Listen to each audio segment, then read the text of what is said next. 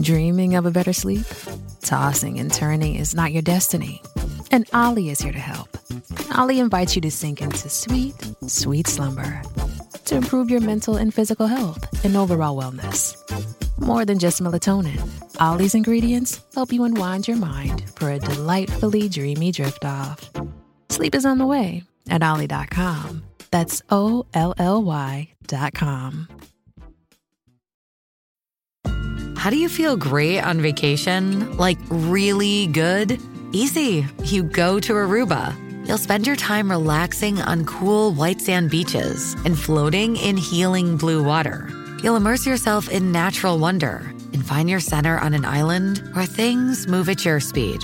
You won't just feel great, you'll feel relaxed, renewed, and ready for life. That's the Aruba effect. Plan your trip at aruba.com.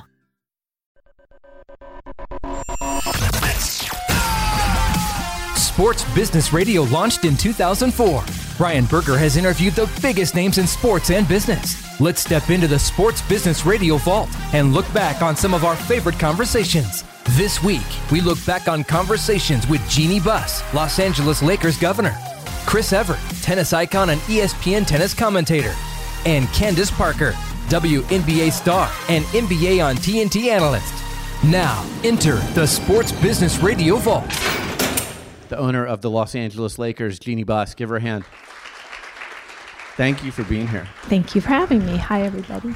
so, uh, if you don't follow us on social media at SB Radio, Jeanie is the first repeat guest for the Sports Business Radio Roadshow. We sat down in 2015 at USC, and we were on your turf, and, and now you've been nice enough to come to Loyola Marymount. Thank you. Um, it's it's I literally, this is my turf too because I live in Playa Vista. So it takes me three minutes to get up here. So it's a pleasure to be here. See, I think you should have brought your dog. I thought about it, but she's at home. She's fine. A little little teacup Maltese. All right. Before we start, I did my my research, which I always do for these, and uh, I read that you have a sweet tooth, and that you and Linda Rambis sometimes sit and you like oh what do we have here? You like sour patch oh, kids and skittles. genius. Thank you so during the conversation thank today you. if you decide you'd like to open those up and uh, i'll take your lead on that. But if you thank want you. some we can uh, we can share. Well that you know it is a it's a, a good tip for for um, you know as you go into the working world you always want to have something sweet on your desk so that people stop by and that's how you get to know people you work with because especially the ones who like candy they'll stop by a lot. But you know it's it's a nice thing to do in a work environment. Okay so there they are. Um, let's start off as we always do with these road shows talking about your college experience. You went to usc and uh, you had the amazing experience of being able to run a world tennis team while yes. you were 19 years old. Maybe you could talk a little bit about that and your college experience at USC. So, um, that you guys understand my background, um, my father bought the Forum. Uh, the Los Angeles Lakers and the Los Angeles Kings. A lot of people forget that he owned the LA Kings for about eight right. years. Um, and uh, I was a senior in high school at Palisades High School. And um, you know, the started at USC that fall and studying business administration.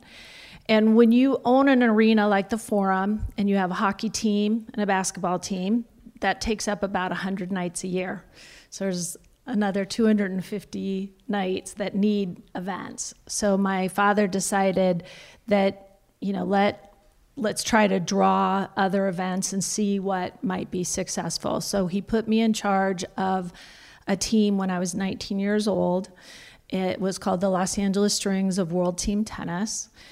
And once I got the job, I said, Great, I can drop out of school because who needs school if I have a job? and he said, No, you have to stick with school and, and work as well. So if you want the job, you have to do both, but you have to stay in school. And um, that was a really important lesson to me. I, I really didn't appreciate what that meant. um, you know, to, to pursue my degree. Um, so I uh, ran a team tennis team um, and you know had some success and some failures but it was a small enough platform that it wasn't anything that put us at any big risk but i learned i started learning about the, the business uh, the sports and, and entertainment business at a young age and I know during that process, we were talking in the green room, you met Billie Jean King, who was a big inspiration for you as well. Yes, Billie Jean King. Um, it, she um, they recently made a movie of, of her story uh, or about the the Billie Jean King Bobby Riggs match Right. that was very influential in my life. Uh, it was held in 1972 or 73, and it was you know it was billed as the battle of the sexes. So you had Billie Jean King. You know, playing a man who was really, you know, um hyped it up. Steve Carell did a, a great job uh, capturing Bobby Riggs in the movie. Emma Stone played Billie Jean King, and um, it really, I thought it was really well done. And um, but I was an 11 year old kid. And my dad um, turned the match on. It was held at the Houston Astrodome, sold out, Battle of the Sexes. And he said, I want you to watch this. And I didn't know anything about tennis or, you know, I, I didn't watch sports on TV. And he said, I want you to watch this because this is going to change the world. And when he said that, it, it made me pay attention. And, and it was so unusual to see a woman, you know, compete on an even playing field with a man. Mm. And that was really ahead of its time and really kind of propelled Billie Jean as a, kind of an icon of the feminist movement of the, the 60s and 70s, which, you know, really, if you know Billie Jean, she she's not she's about gender equality more than being a, a feminist because a feminist kind of sometimes can mean like you know women are better than men but that's not really her message. Her message is about equal opportunity and having um, you know collaboration between the sexes and and and people always having the ability to choose what you know uh, you know it doesn't mean girls have to play with dolls and boys play with trucks. They can do whatever they want to do. And she really was a leader and and very articulate about um, those kind of issues when people hadn't really thought about it before What do you think about all the women and girls who look up to you now as a pioneer in the same way that you look up to Billie Jean King? Um, I know what that, that that was like a transformational moment for me, um, seeing a woman be fearless and you know fight her own battle as opposed to well let me go get my husband to you know play this match for me.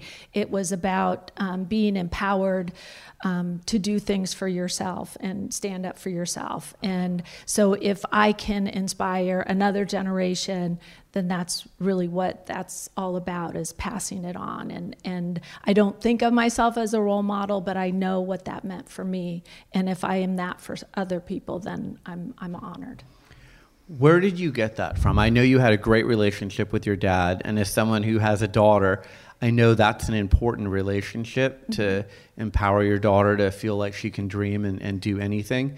Did you get that from your dad, or who were the people that gave you that courage and that confidence? uh, you know, it it, I, it was both my parents, mm-hmm. but you know, in particular, my dad never ever made me doubt myself. And you know, in the in the times that I had those heart to heart talks with him, he would say, you know, I always I always knew that you could do it. I just need you to know that you can do it. And you know, that that that comes that that really means a lot to mm-hmm. to somebody who's intimidated going into a situation to know that a person that they admire and and cares about them believes in you. We'll talk about your dad in a minute, but I want to stick on the, the education. We've got students here. What advice would you give to students who are sitting in the place you were at at USC and I was at here long ago, who are trying to find their way in the world and they want to enter the workforce and, and make their imprint on the world? Um, I, you know, my advice to you is to take every opportunity that's presented to you, even if it doesn't match exactly what your expectations or your aspirations are you you'll learn about yourself and maybe you'll learn that you you like something you didn't think you would like or that you for sure don't like something so in my career I, I I basically worked in every single department that that you know existed at the forum. So i learned how the box office worked. I learned how to sell tickets. I learned how to hang banners on the side of the court. And um, you know, whatever needed to be done, I, I, it was almost like I had to do it myself so mm. that I knew how to, you know, what things were getting done and how they were getting done. And, you know, that experience helped me move up in the company because then I could manage people that were doing what I had previously done. And um, I think also uh, advice that I would give is that in in the sports business, you're always looking for revenue. You're always, you know, trying to figure out where the new revenue streams are going to come from. You try to increase the amount of revenues that you already bring in in terms of ticket sales, broadcast, sponsorship. So if you can can be on the side of generating revenue, then you really can write your own ticket because everybody's going to want you. That makes you golden. So I always like to say that you know, I learned on the revenue side of the business um, because when you generate revenue, then the other side gets to spend it, and that's the, that's your your team operations that are you know getting LeBron James. right. Let's transition into talking about your dad. I know when we talked about him a few years ago, you said one of the traits that he was best at and that you admired he built consensus. Mm-hmm. He was able to get people on the same page. You have a lot of moving parts right now in your organization. How are you able to build consensus or is it a lot harder than he made it look? Maybe he made it look easy.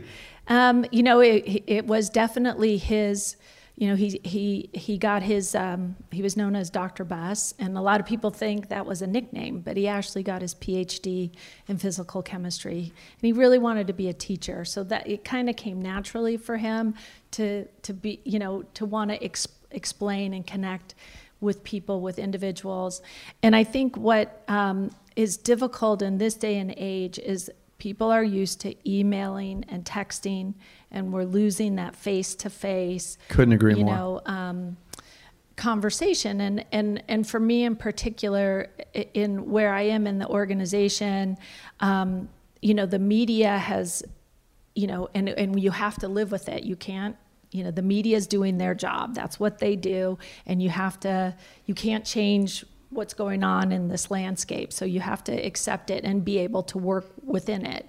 And, you know, the media is so hyper and stories turn around so quickly that sometimes they come at you so fast that you really you know you, you don't even know you know where things are coming from and so in particular for me there was a story that came out this season and we've had our challenges this season and um, it it it kind of um, made me doubt for a second some of the people that I was working with, and instead of you know calling the the the media who were reporting it.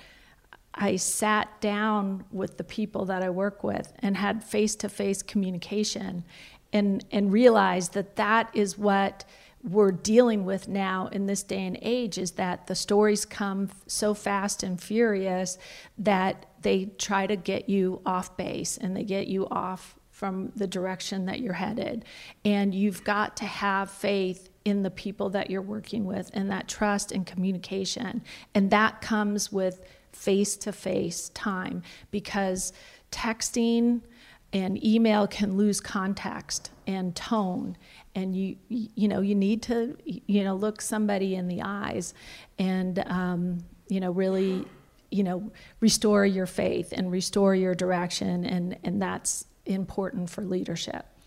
I know during the season people are running in a lot of different directions, but do you have times where you say, okay, Magic and Rob, or okay, Luke, or okay, Tim Harris, we need that face to face, regular, every week or every month meeting? Yes, I mean, I think it's it's critical, but you know, like I said, things are happening so fast, and especially during the season. You know, if if they're traveling on the road with the team, and I'm back in LA or I'm in New York, you know, it's you've really got to make that time and and you know and stay in that you know tight circle.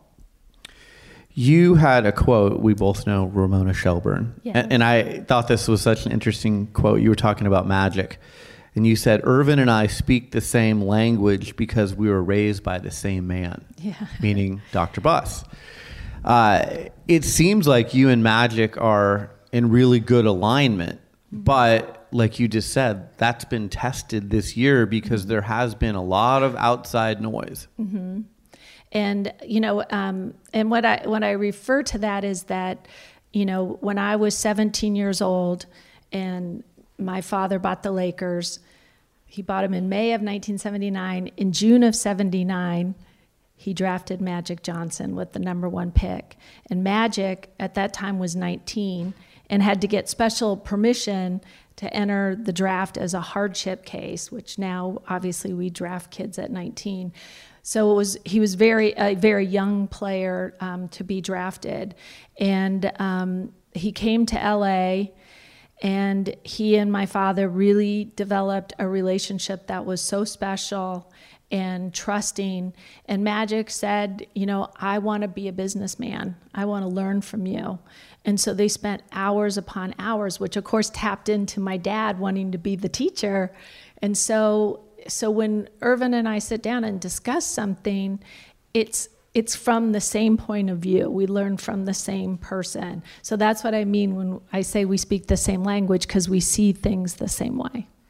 So you feel like you guys are aligned despite the outside noise. You guys are meeting and, and you're aligned on this is what our goals are and what we want to do going forward. Yes, we're. I mean, you.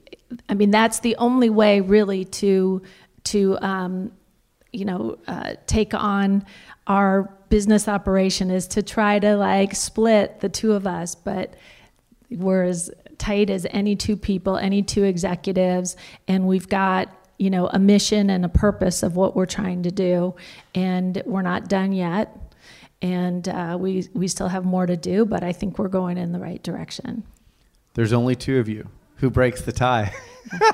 oh, I mean, in, in terms of basketball decisions, I will always defer to Magic. I, I mean, his his ability to, you know, he's brought a vision to, of of the kind of team that, um, you know, that we're going to build, and the, the vision for what Lakers basketball will be. And I think you can you can see that, um, but we still, you know, we're still um, building that roster that that um, will get us there.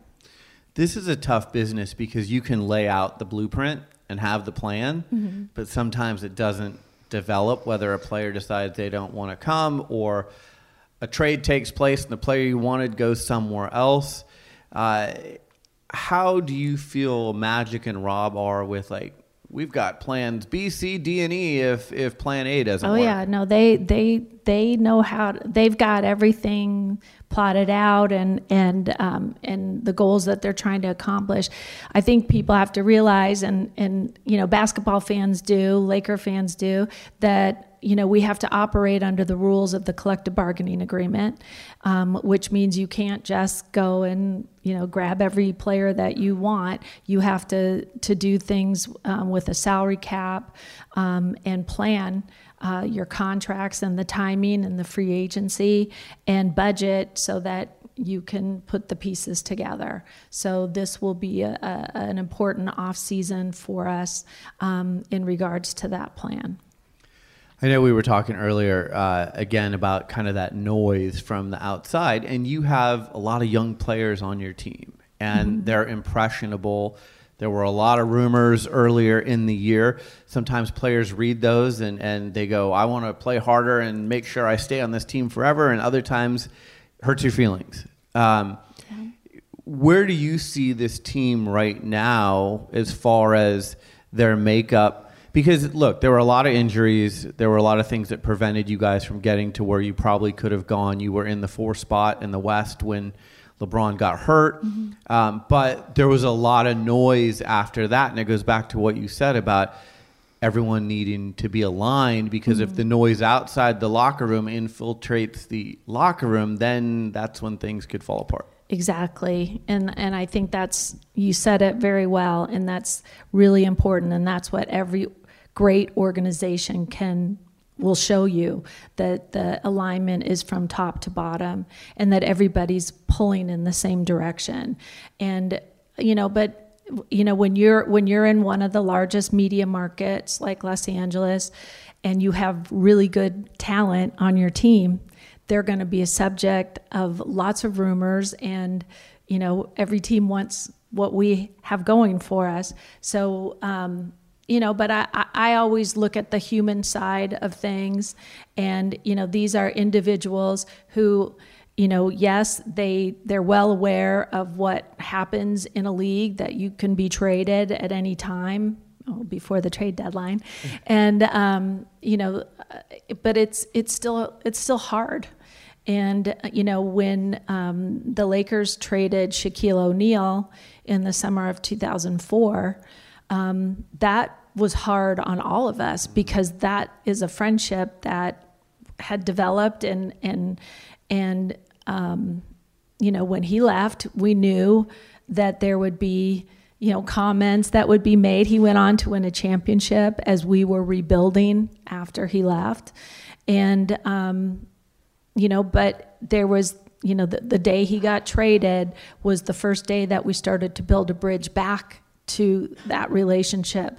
So when he did retire from the NBA, he he asked that we retire his number while my father was still alive because he wanted to make sure that that you know that was repaired um, and you know of course we've not only retired his number but we've also uh, dedicated a shaquille o'neal statue at staples center and um, Shaquille opened a, a, restaurant across the street at LA Live that I, I'm an investor in. So you know that that friendship, you know, it, it's kind of like if somebody gets traded, it doesn't mean I'm going to stop following them on Instagram. Like I, you know, I I want our players to do well. I care about them, and that's really important because you know, yes, the the years that they're competing and in the NBA, it's a competitive business but you know, these are relationships and friendships and memories that are going to be built around people, not just a logo. And, you know, that's important to me. Well, and they last after basketball, like you just pointed out with Shaquille. I know you and Kobe are yeah. still tight, and yes. I mean that's one of the things about the Laker organization is you remember the greats, and they're still very involved in the organization. I know that has a lot to do with you. Yeah, I mean, but you know, we also have you know, Devean George and Robert Horry and Derek Fisher and, you know, uh, every, every guy stops by and, and they're always welcome, you know, that um, if they were part of, of the team at one point, then there's always that connection. I want to talk about LeBron because obviously that was the news of last summer when LeBron decided to sign with the Lakers. And, you know, I know that was such a, an exciting time because – uh, you were trying to attract a top tier free agent, and I don't think they come any bigger than LeBron James. Um, LeBron fills the seats. Mm-hmm. He brings sponsorships, TV ratings. Like he is a big mega brand in and of himself. But he also brings a microscope, yeah. and he brings a lot of noise with him. Is the noise louder than you thought it might be? Um, you know, we're a, a team that has gotten used to you know uh, big personalities. And so i think we're uniquely qualified mm-hmm. to cope with that kind of scrutiny and that kind of microscope. Um, really what's important to me is that you know he chose to come and be part of what we're building. And um, you know I, I want him to be successful during his time as a laker. And he's been uh, wonderful to work with. Um, you know, it's it it was frustrating for him to have the injury and to miss more games than he's ever missed in his career, and um, it's it's hard for him to not play. He wants to play, and you know, it's you know, it, it, we got to look at the big picture, and uh, we want him to get to be 100% and be ready for next season. And, um, you know, we expect big things next season. I think people look at the fact he's got three years left on his contract. Mm-hmm. So, and he's getting older, and he had his longest injury that he's ever had this year. So you start thinking about the window for the first time, and and three years left what do you do to be able to maximize the opportunities for him and the rest of the team, but within that three year window?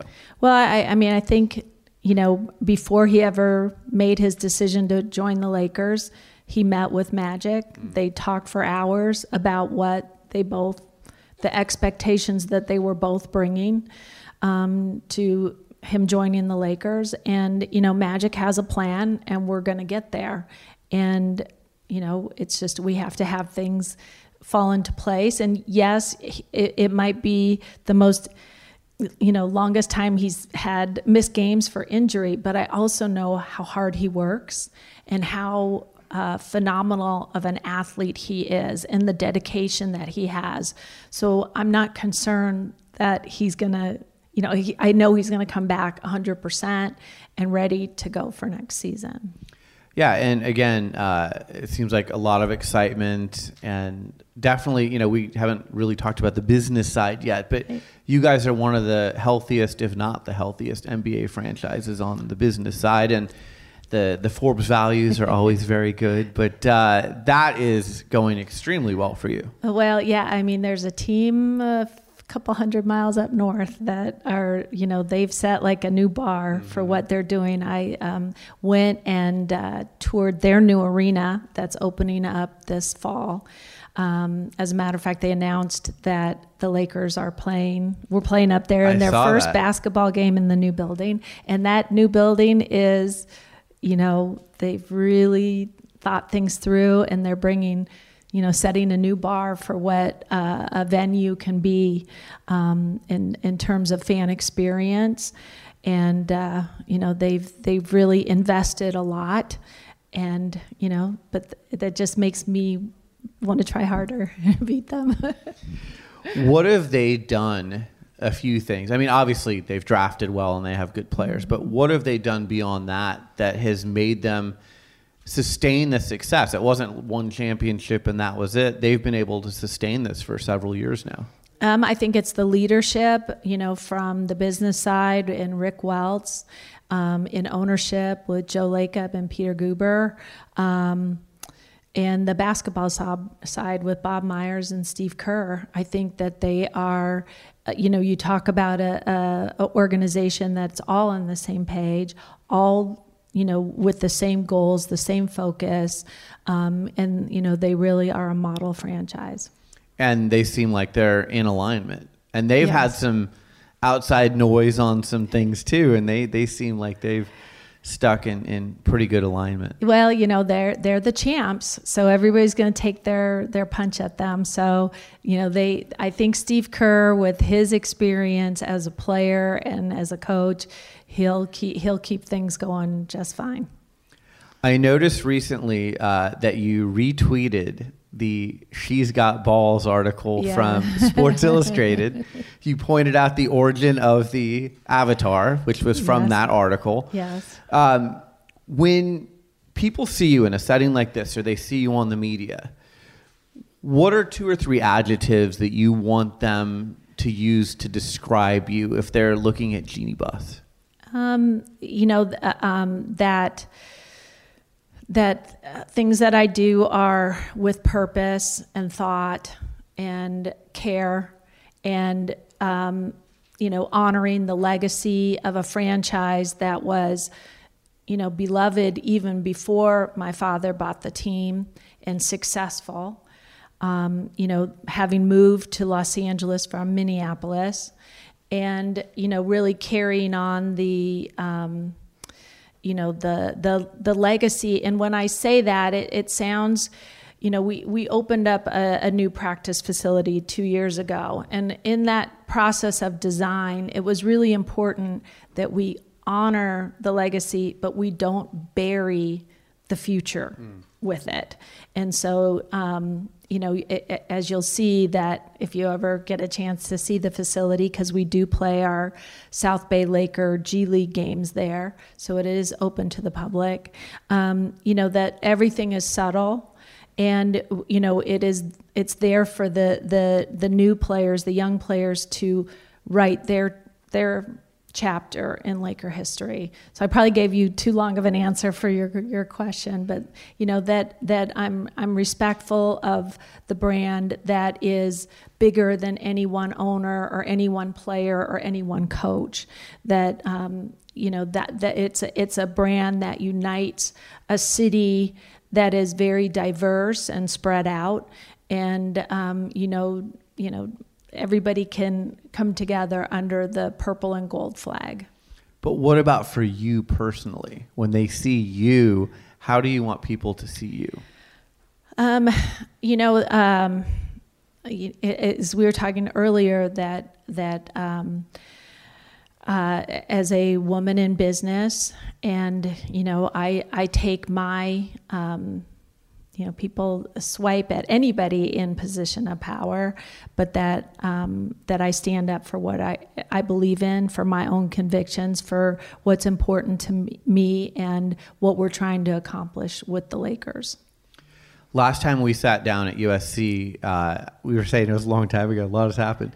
So uh, one of the things was Jim was still running basketball operations. Yes. Yes. Now, obviously, as we've discussed, Magic is. Your family, correct me if I'm wrong, owns 66% mm hmm of the Lakers. Each of the six siblings owns 11%, or roughly yes. about. You you're obviously the board of governor. Yes. But you had to make some really tough decisions, Jeannie. And, and I really did think about you a lot when you were going through that. And I thought, man, that, that's got to be tough.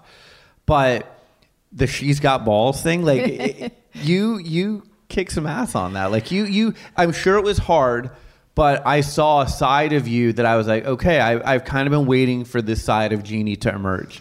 And and you know, uh, it's unfortunate, and and really for anybody who's like pre law or law school, it's a very fascinating kind of situation because what happened was it was really important to my father that the team stay in the family and usually assets of that size passing to the next generation there's so much in inheritance taxes that usually what happens is that asset has to be sold mm.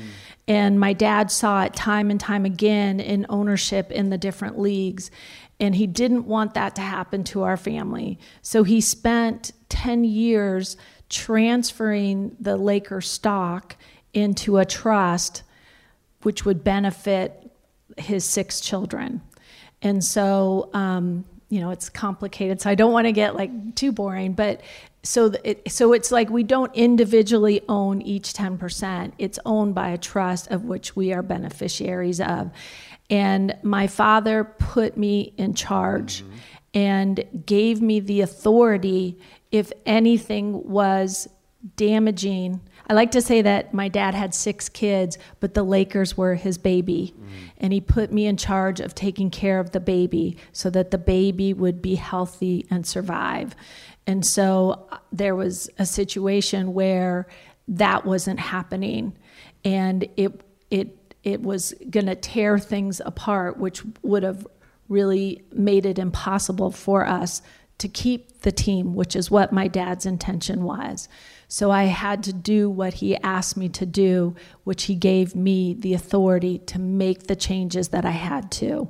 And when it came to that to that time, I did, and unbeknownst to me, there was a campaign on the other side mm. to oust me from that from my position. But clearly, the way the documents were, and as a, a judge agreed, I was I had the authority, and and therefore that's why I retain control of the team. Not to get too personal, but have have fences been mended? And I know in every family, you know, especially if you have siblings. I have siblings too. There can be little spats and disagreements. But have you been able to somewhat repair, or was that really a that was a tough one? I, it, it's hard when when people don't see things the same way, mm. and I, you know, I it, there has to be compromise, you know, to get there, and and clearly, um, we couldn't make we couldn't see things the same way, and I, you know, I had to do what my father asked me to do. And so it was very difficult for me. But I think, you know, when you put on your business hat, everything becomes very clear. And so um, my brothers are still, you know, beneficiaries of the trust that own the Laker stock.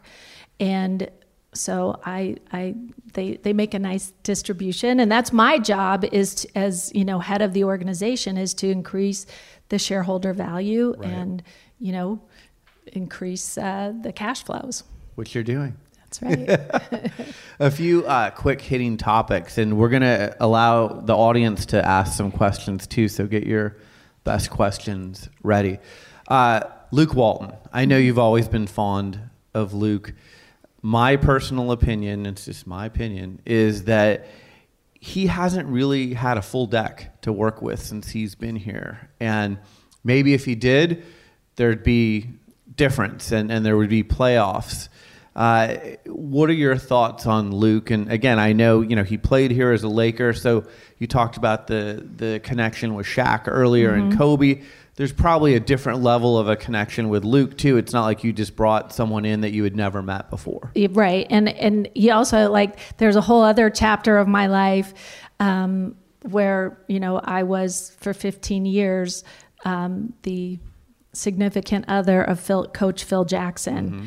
And, you know, Phil used to think, uh, he used to say, you know, um, Bill Walton may be, uh, you know, Bill Walton may be Luke's dad, but Luke is my son. Like, or, you know, like something like that. It was very Star Warsy kind of thing. But so it's like, you know, Luke has, has always been, um, you know, somebody that, um, you know, he came to the Lakers as a rookie the last year of um, Shaq and Kobe. Um, so he kind of bridged two two uh, Lakers teams in the Shaq Kobe era, and then in what you would call the Kobe Pau era. And um, you know, he is somebody I think who doesn't even realize how what a natural he is and what a and, and that leadership that he has in terms of um, you know the you know getting people connecting with people in in all ages. And i think he's done a terrific job. I was just told yesterday that um, the lakers had the most uh, games lost to injury of any team. So mm. yes, you're right. I think there was five games where he had the complete roster at right. his disposal, and that's a that's a challenge for a coach.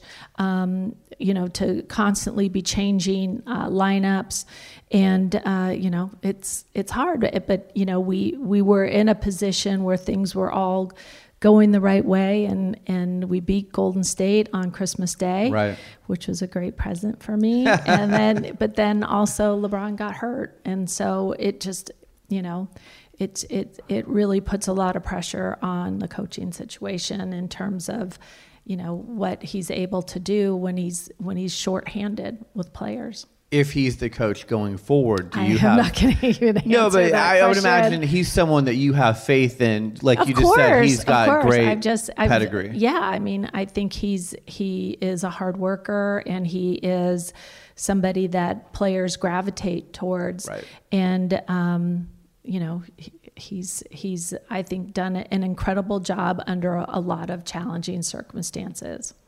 All right, a few other things I want to cover with you. Security at games. Mm-hmm. Um, we saw what happened in Utah with Russell Westbrook. Um, Blake Griffin had an incident with a fan in Minnesota. Mm-hmm. In your opinion, as an owner and someone who goes to the Board of Governors meetings, do we need to do more to protect the players, or were those kind of uh, outliers and, and things that don't normally happen?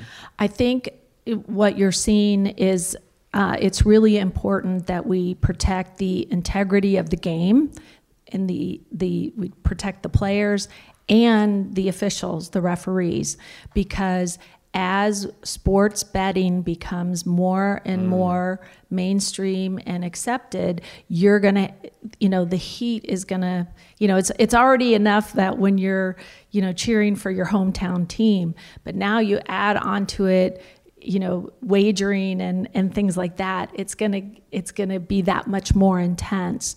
And so we we have to to protect the players, protect the officials so that the game can be played under the best of circumstances. But it, it is it's that's a really you know big challenge going forward as we see sports betting become more and more accepted and i'm proud of the fact that the nba you know in, in leadership in our commissioner adam silver um, you know, led the charge, knowing that um, wagering is a big part of the fan experience all over the world, and we're just now catching up. We'd we'd really like to see it done under federal guidelines as because right now it's I think eight states right. that have legalized uh, sports betting, but we're going to see that happen more and more, and um, you know that's going to make people even more passionate if it's at, if that's even possible about the outcomes of games. Uh, I'll use that to transition into like the in-game experience, which mm-hmm. this is going to be a big part of the in-game experience. We have our friends from Boingo here, wireless at games you can order food at games. Like there's so many things you can do right from your phone. I remember you told me uh, when we talked last time that when you built Staples Center, you were going to put like electronic seats and people were going to order from the seats right. and, and now everyone does it from their phone. But the in-game experience – what are you focusing on to always try and use the technologies that exist today to make that a better experience for the fans? Um, you know, even before a fan leaves to go to the venue, you know, um, giving them reports on traffic, hmm. you know, where parking options are, you know, which way to enter. Um, you know, I, I think that that um, we have to deliver an experience that's seamless, easy, enjoyable because uh, you know it's important to win games. But if if the fan has a, a, a terrible experience, um, you know, in terms of waiting in long lines, you know, missing part of the game because they can't get in through the turnstile because security's slow. Um, you know, really upgrading and making sure that the fan experience that it, it um, you know, because we're not only competing with, you know, other entertainment options, but we're competing with just staying home and watching it on a broadcast. Right. Well, and I would say of all the teams in the NBA, you have the most number of VIPs. I mean, maybe in New York, but you're dealing with some really important people. I live in Portland and, and we don't have nearly the celebrities that come to the games as you do. So it's even more important that those fans are taken care of and feel important when they come to the games. Yeah, I mean, it, it, it's if you've been to a Laker game at Staples Center, we have a unique way of lighting, you know, the court, and we make sure that that first row, that you know those floor seats, the Jack Nicholson seats, yeah. um, you know, are part of that experience, part of the lighting, so everybody can see um, who's sitting on the floor, and then the the rest of the crowd is is is not lit as well so it really it's like a boxing match like it, it keeps your attention right on the court um, so yeah, we do have VIPs, but to us, you know, every Laker fan is a VIP, and if you only come to one Laker game a year, you've got to have a great experience too, not just the people that that are regulars. I love on your Instagram you uh, post pictures of you with some of your friends at the game. You probably get hit up all the time for, "Hey, Jeanie, can I get tickets?" Or how do you at the beginning of the season? How do you decide like? I'm going to map out who's going to come to the games with me, or is it spur of the moment? How does that work? Well, I, I mean, I can share a conversation I just had with you uh, with Zachary Levi, who has a movie coming out this weekend called Shazam. Oh yeah. And I had, um, I was really hoping he was going to be able to come to a game because he, he was in LA promoting the film. And I had um, two seats on the floor for him. And I sent him a text and I said, if if you can't if you can't make the game, then I'm gonna give the tickets to Aquaman. Jason Momoa is also a friend, so I was gonna pit the two superheroes, but um, neither of them were able to come. So, but yeah, it's it's you know it's I get a lot of instant friends because of, of uh, the Lakers and the popularity, especially with having LeBron James on the team.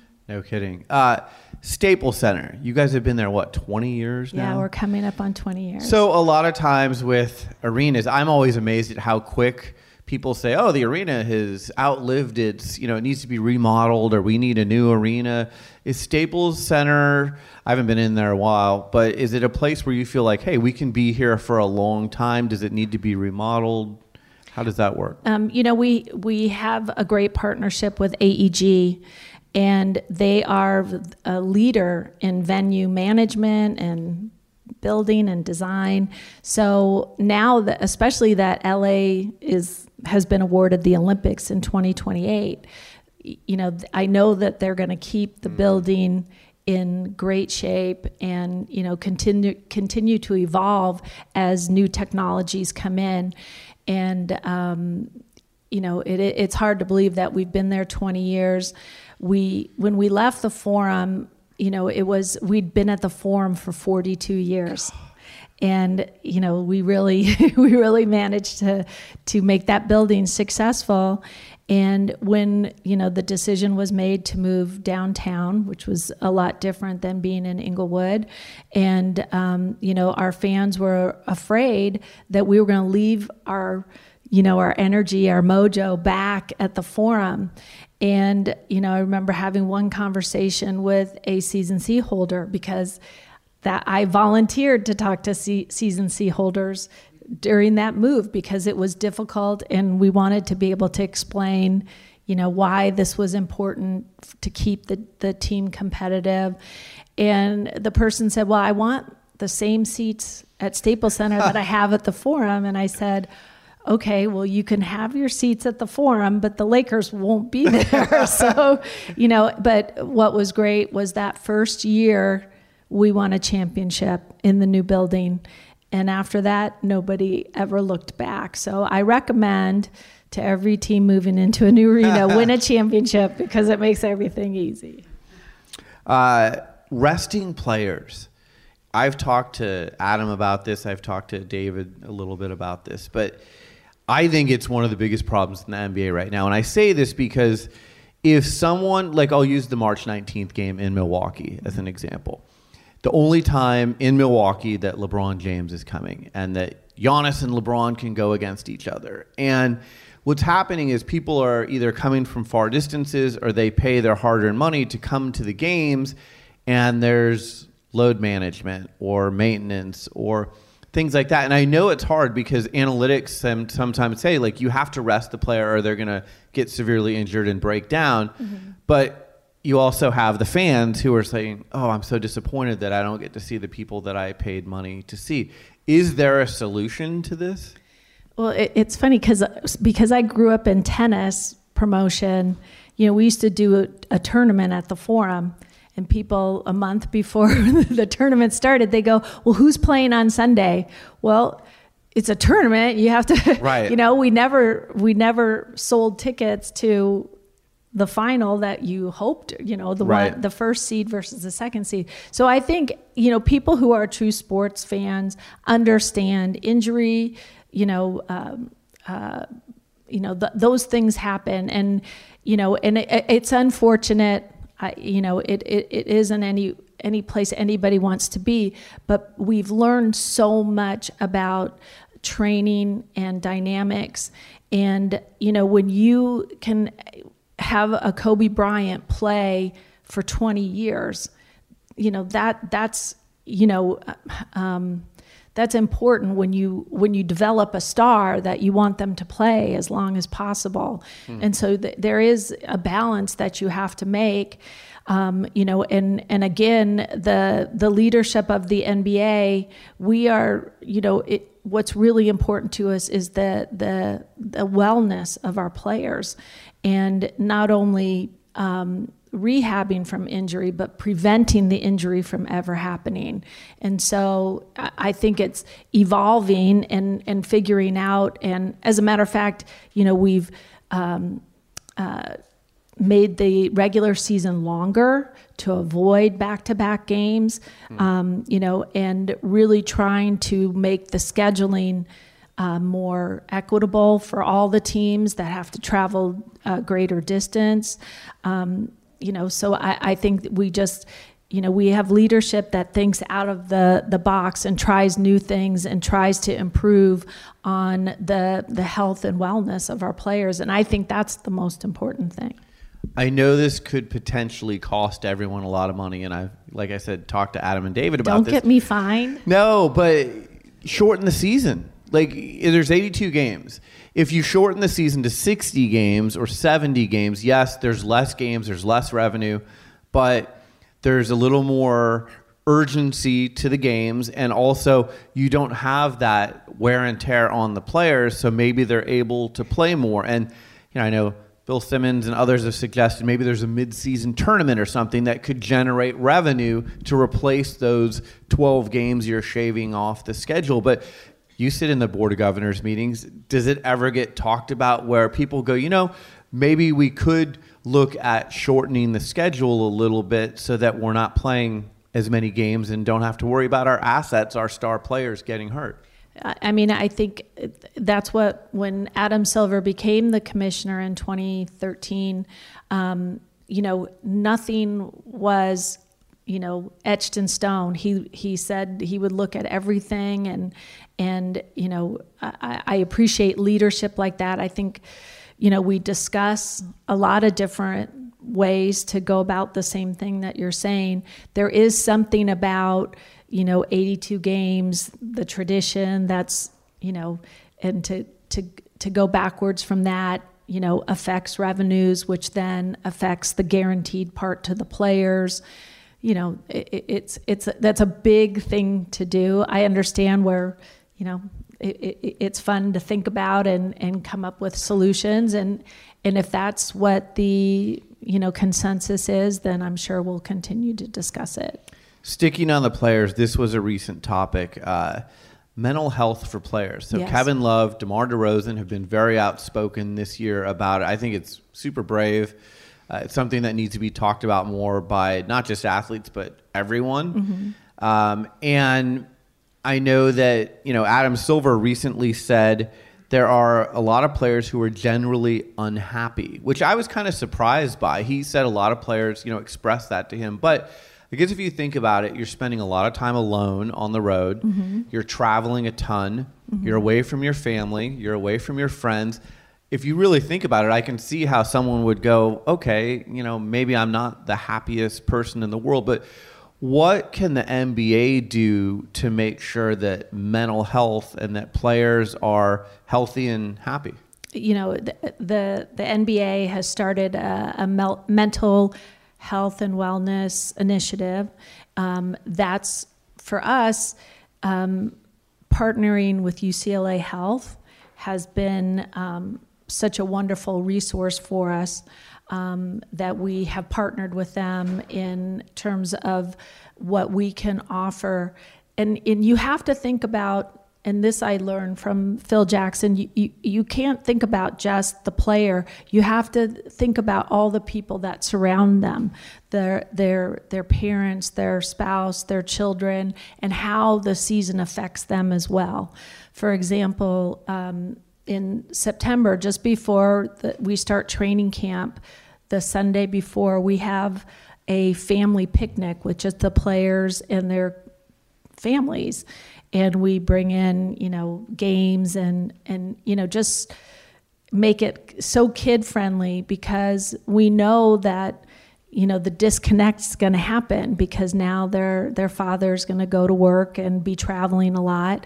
And we want them to have some family time where they can not be worried about media or or doing anything other than enjoying their family and getting to know each other as we go into training camp. And those kind of things are really important to realize that we're a family and you know um, people have pressures and challenges, not only from playing the game, but just what the game, you know, the sacrifices they have to make because of the game. So that's a transition into my last question for you before we open it up to the audience. You're very busy. Uh, a lot of people wanting a lot of different things from you. Mm-hmm. How do you balance life, and what do you enjoy doing in order to kind of keep everything? uh, prioritized and, and happy in your life? Um, you know, I, I have, you know, a dog, a, a pet that, that, um, you know, I connect with and is a, a, great stress reliever, just going for a walk with the dog. Um, I also, I talk a lot about, um, you know, I, I you know, challenged myself and took a stand-up comedy class this past summer. I saw that. And I, I, you know, I started to write my own jokes and material. So I, I challenged myself. Doing new things, I think, is really important um, to, you know, just kind of um, reset your mind and, and do something that really takes you away from what you do every day. And I always, um, you know, I try to go to the movies every weekend like to a movie theater because that's the industry in LA. Mm. You know, like every every city has you know kind of the you know what. Um, grows their economy and, and what gives people jobs. And we're in the entertainment business. And so, you know, just as so many of the entertainment industry own Lakers season seats, I feel I have to do the same and, and go to the movies every weekend. Is there a movie that you've seen recently that you were like, oh, I just love that? Um, I, you know, I usually like every movie I see. but, wow, um, you're an easy audience. Yeah, I, I, uh, I mean, I, you know, I like horror films. I haven't seen Us yet, so I'm planning to see that, and I want to see Shazam. Of course, I love superhero movies, and um, you know, that's that's about it. And at USC, I asked you about uh, hoverboards. No hoverboards. No, no not You're me. avoiding. not me. me too. All right, let's Smart. open it up for questions. Where's we've got the crowd mic right here. Raise your hand if you uh, have a question for Jeanie. Maybe state your name as well. Uh, hi, my name is Max. Is that good? Okay. Uh, obviously, a big Laker fan. Um, I'm from Portland, Oregon, actually, though, but um, we still have some big pockets of support out there. So just let you know that. Uh, my question today uh, is: Do you have any advice for people like me that are entering the sports business world or sports law, um, and the complex and competitive field that it is? And also, secondly, uh, what has been the guiding principle for uh, your journey towards success throughout your life? Um, well, I, I would, you know, I would recommend that you really if you're going to go into law, I think that's a great idea. Um, you know, so many, for example, our general manager, Rob Pelinka, who was an agent for players like Kobe Bryant before he came on this side as a general manager, he, he has a law degree. Mm. And that really, you know, makes him how he approaches things and, and solves problems. I think that's a, a really good background to have. Um, in terms of success, I think, you know, um, you know, always showing up, you know, um, doing what is expected of you and, and living up to your word. You know and that that's something that my father always taught me is that um, if you're if you say you're going to do something do it because your reputation is so valuable. Great answer. Other questions? Raise your hand thank you for wearing the laker shirt. It makes me feel at home It's the old school Lakers shirt too. It looks like. Come on, other questions. There's one in the back. Hi, I'm Catherine, and I kind of wanted to go back to what you were speaking out about before when you were talking about the women empowerment and um, being a woman in this industry. So I kind of, especially in the light of Nike's Dream Crazier commercial and how that really resonated with and the impact they were able to make with that. I just wanted to see where you see that message resonating within the sports industry now, if that's making any sort of waves. And in other words, kind of how much crazier do women need to dream before those dreams aren't just crazy and they're just dreams?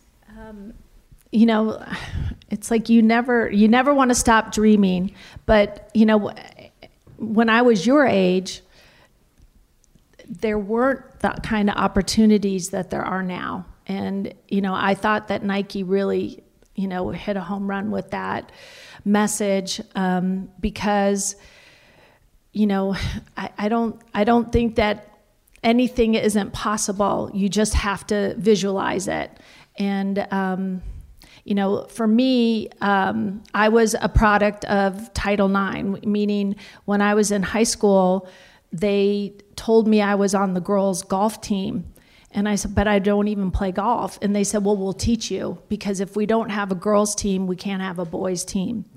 And um, that was a great opportunity that I didn't even realize was put right into my lap because of people like Billie Jean King and um, the dream of uh, of having every opportunity. And, and it's important to me that it isn't like separate but equal, that it's about being at the same table, that, that um, you know, um, so uh, all th- these um, women athletes and um, you know who now compete in college who who dedicate themselves to being athletes and you know um, get scholarships and compete in college well unless you're in the WNBA or an ice skater or a tennis player there's there's no place to earn money as a professional athlete as a female. So because of that a few years ago I partnered with uh, the guy that started the gorgeous ladies of wrestling back in the 80s and it's it's it's an inspiration for a TV show that's on uh, Netflix now called Glow. And we've reimagined it and it's now called Wow Women of Wrestling. And the reason that I, I invested in that product is because there's not a lot of opportunities for women to compete that they can you know be showcased that they get the center ring. And um, you know what's you know what wow stands for is that women fight their own battles. I mean it's still good versus evil. It's wrestling. But the the women fight for what they believe in whether it's right or wrong. And they don't have to run to a man to save them so, um, you know, I, I want to see more opportunities for women, but I also want to see women supporting other women in sports. And, you know, and, the, and those opportunities will grow and grow. When revenue can be generated from a sport, any event, then it's, it's going to make it. I've been involved in a lot of leagues that don't make it, but the, you know you gotta you gotta carry your weight and you know sell tickets mm-hmm. and be a business, a viable business. A couple of other questions. Raise your hand. We've got one right here. So I want to start by saying I'm from New York. So even though I love watching Lakers play, I'm a, a Knicks fan at heart. What's your name? Kendall Cooper. Okay. And uh, there's like complications that I would say my Knicks organization is having at the top. Um, so as an owner, you talked about like the the communication that's needed between the GM, the president, and yourself, the owner. So how do you balance creating revenue with trying to win and like bring in good players? Um, you know, it's. Um, you know you you have to be on the same page you have to be pulling in the same direction and and what happens is that um, it's hard to be patient in this business, and uh, the media in New York is, I would say, the toughest of any market.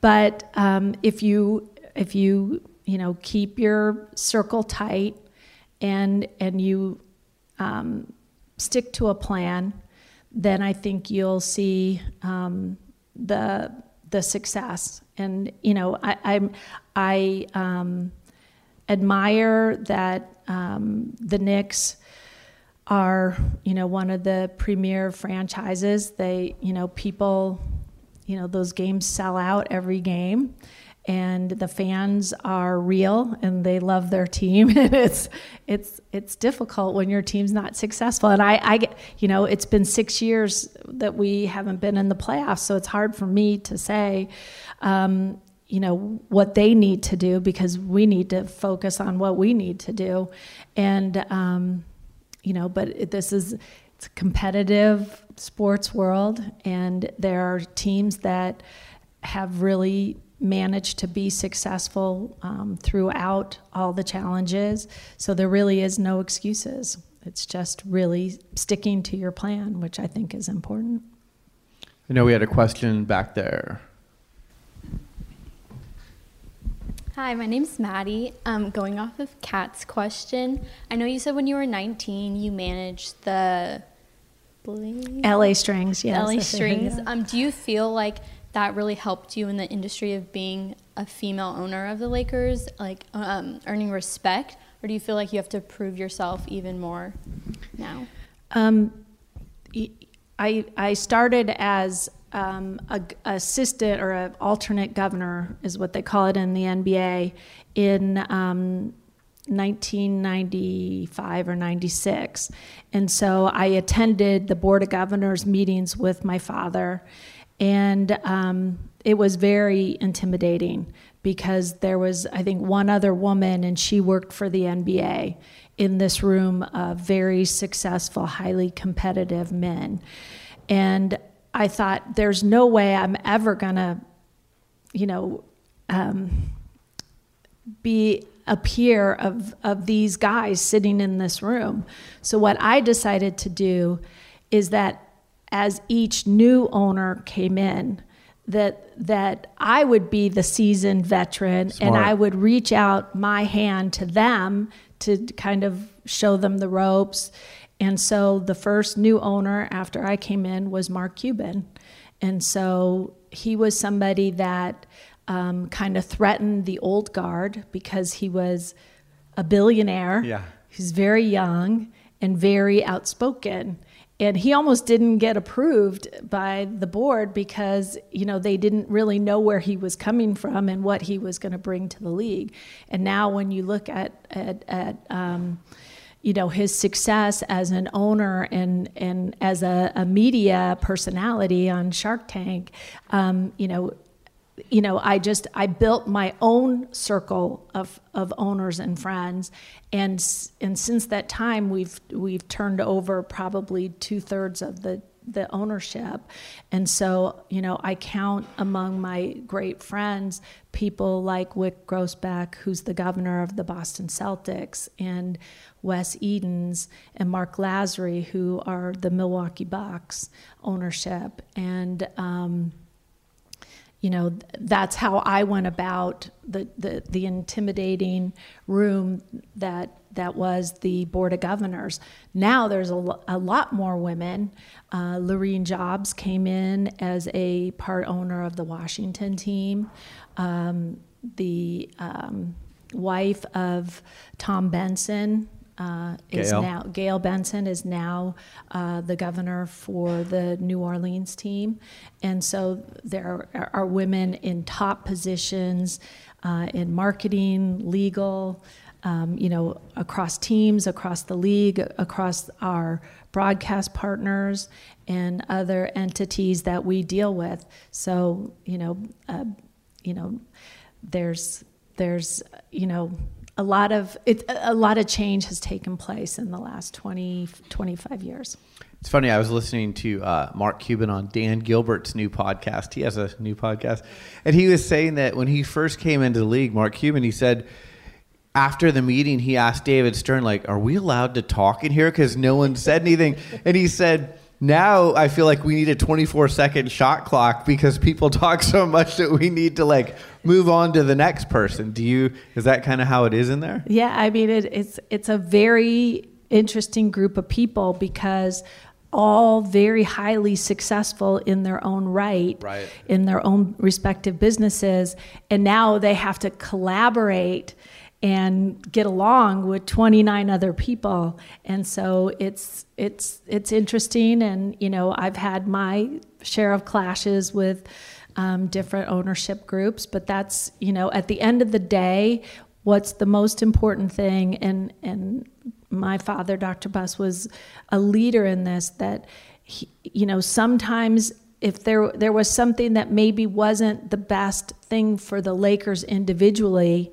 he would always put the league and the needs of the league before his own team. And that selfish selflessness was really important in the growth of the NBA. And, um, you know, he should be remembered for that because it was remarkable. The last question I'll ask you is uh, I know when we talked last time, you said that you, you kept his glasses, his seeing Yes, glasses. Do you still look through them sometimes to see the world as he did? Yeah, I mean, uh, you know, um, he. What I do a lot of times is I um, watch his speech from the Basketball Hall of Fame, and and you know, he. It was really an emotional speech for him to make, but it really talks about what the team and the league and you know um, the opportunity that owning the Lakers gave him, and that inspires me. Well, Jeanie, thank you so much for making the time to join us today. I know you have an incredibly busy schedule. I wish you nothing but success in the future. I think you do a great job. You are a uh, great example for, for many, many people. Let's give Jeanie Buss a big hand.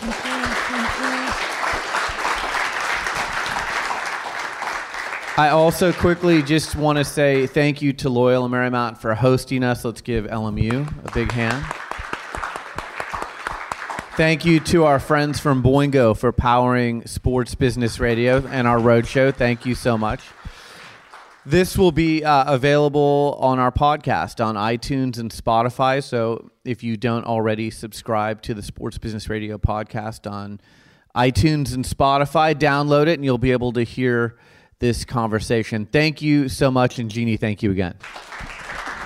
Now, here's Brian's interview with tennis icon and ESPN tennis commentator Chris Evert from August 2016. My guess is tennis icon Chris Evert. She is the winner of 18 Grand Slam titles. She has a 90% win percentage. She won 125 consecutive matches on clay and at least one major title for 13 years in a row, records that still stand today. And she is now a broadcaster with ESPN. You can find her on Twitter at Chrissie Evert. Chris, how are you? Thanks for joining us. I'm good. Thank you. How are you doing? I'm doing well. I know you've had uh, travels, so I appreciate you getting up and uh, doing this conversation. No, no problem. So let's go back to the 1970s when you burst on the scene at the 1971 U.S. Open. You know, I look at Serena and Venus Williams, Tiger Woods, LeBron James, prodigies in recent times. What was it like being a prodigy in the 1970s? How bright was that spotlight, and what were the expectations of you? Um, it was uh, a, little overwhelming. I mean, but at the same time, you know, we didn't have social media. We didn't have. I mean, we didn't have half of the um, attention and the spotlight that these stars nowadays have. So, I mean, I was basically um, 16 years old. I went into the U.S. Open. I was. I just won the national 18, so I was number one player in the country, junior player in the country. I had really not much experience uh, in women's tournaments, and uh, you know they put me on center court the first match, and I remember I beat the number one player in Germany, six love, six love. so it was like, uh, oh, this isn't that tough.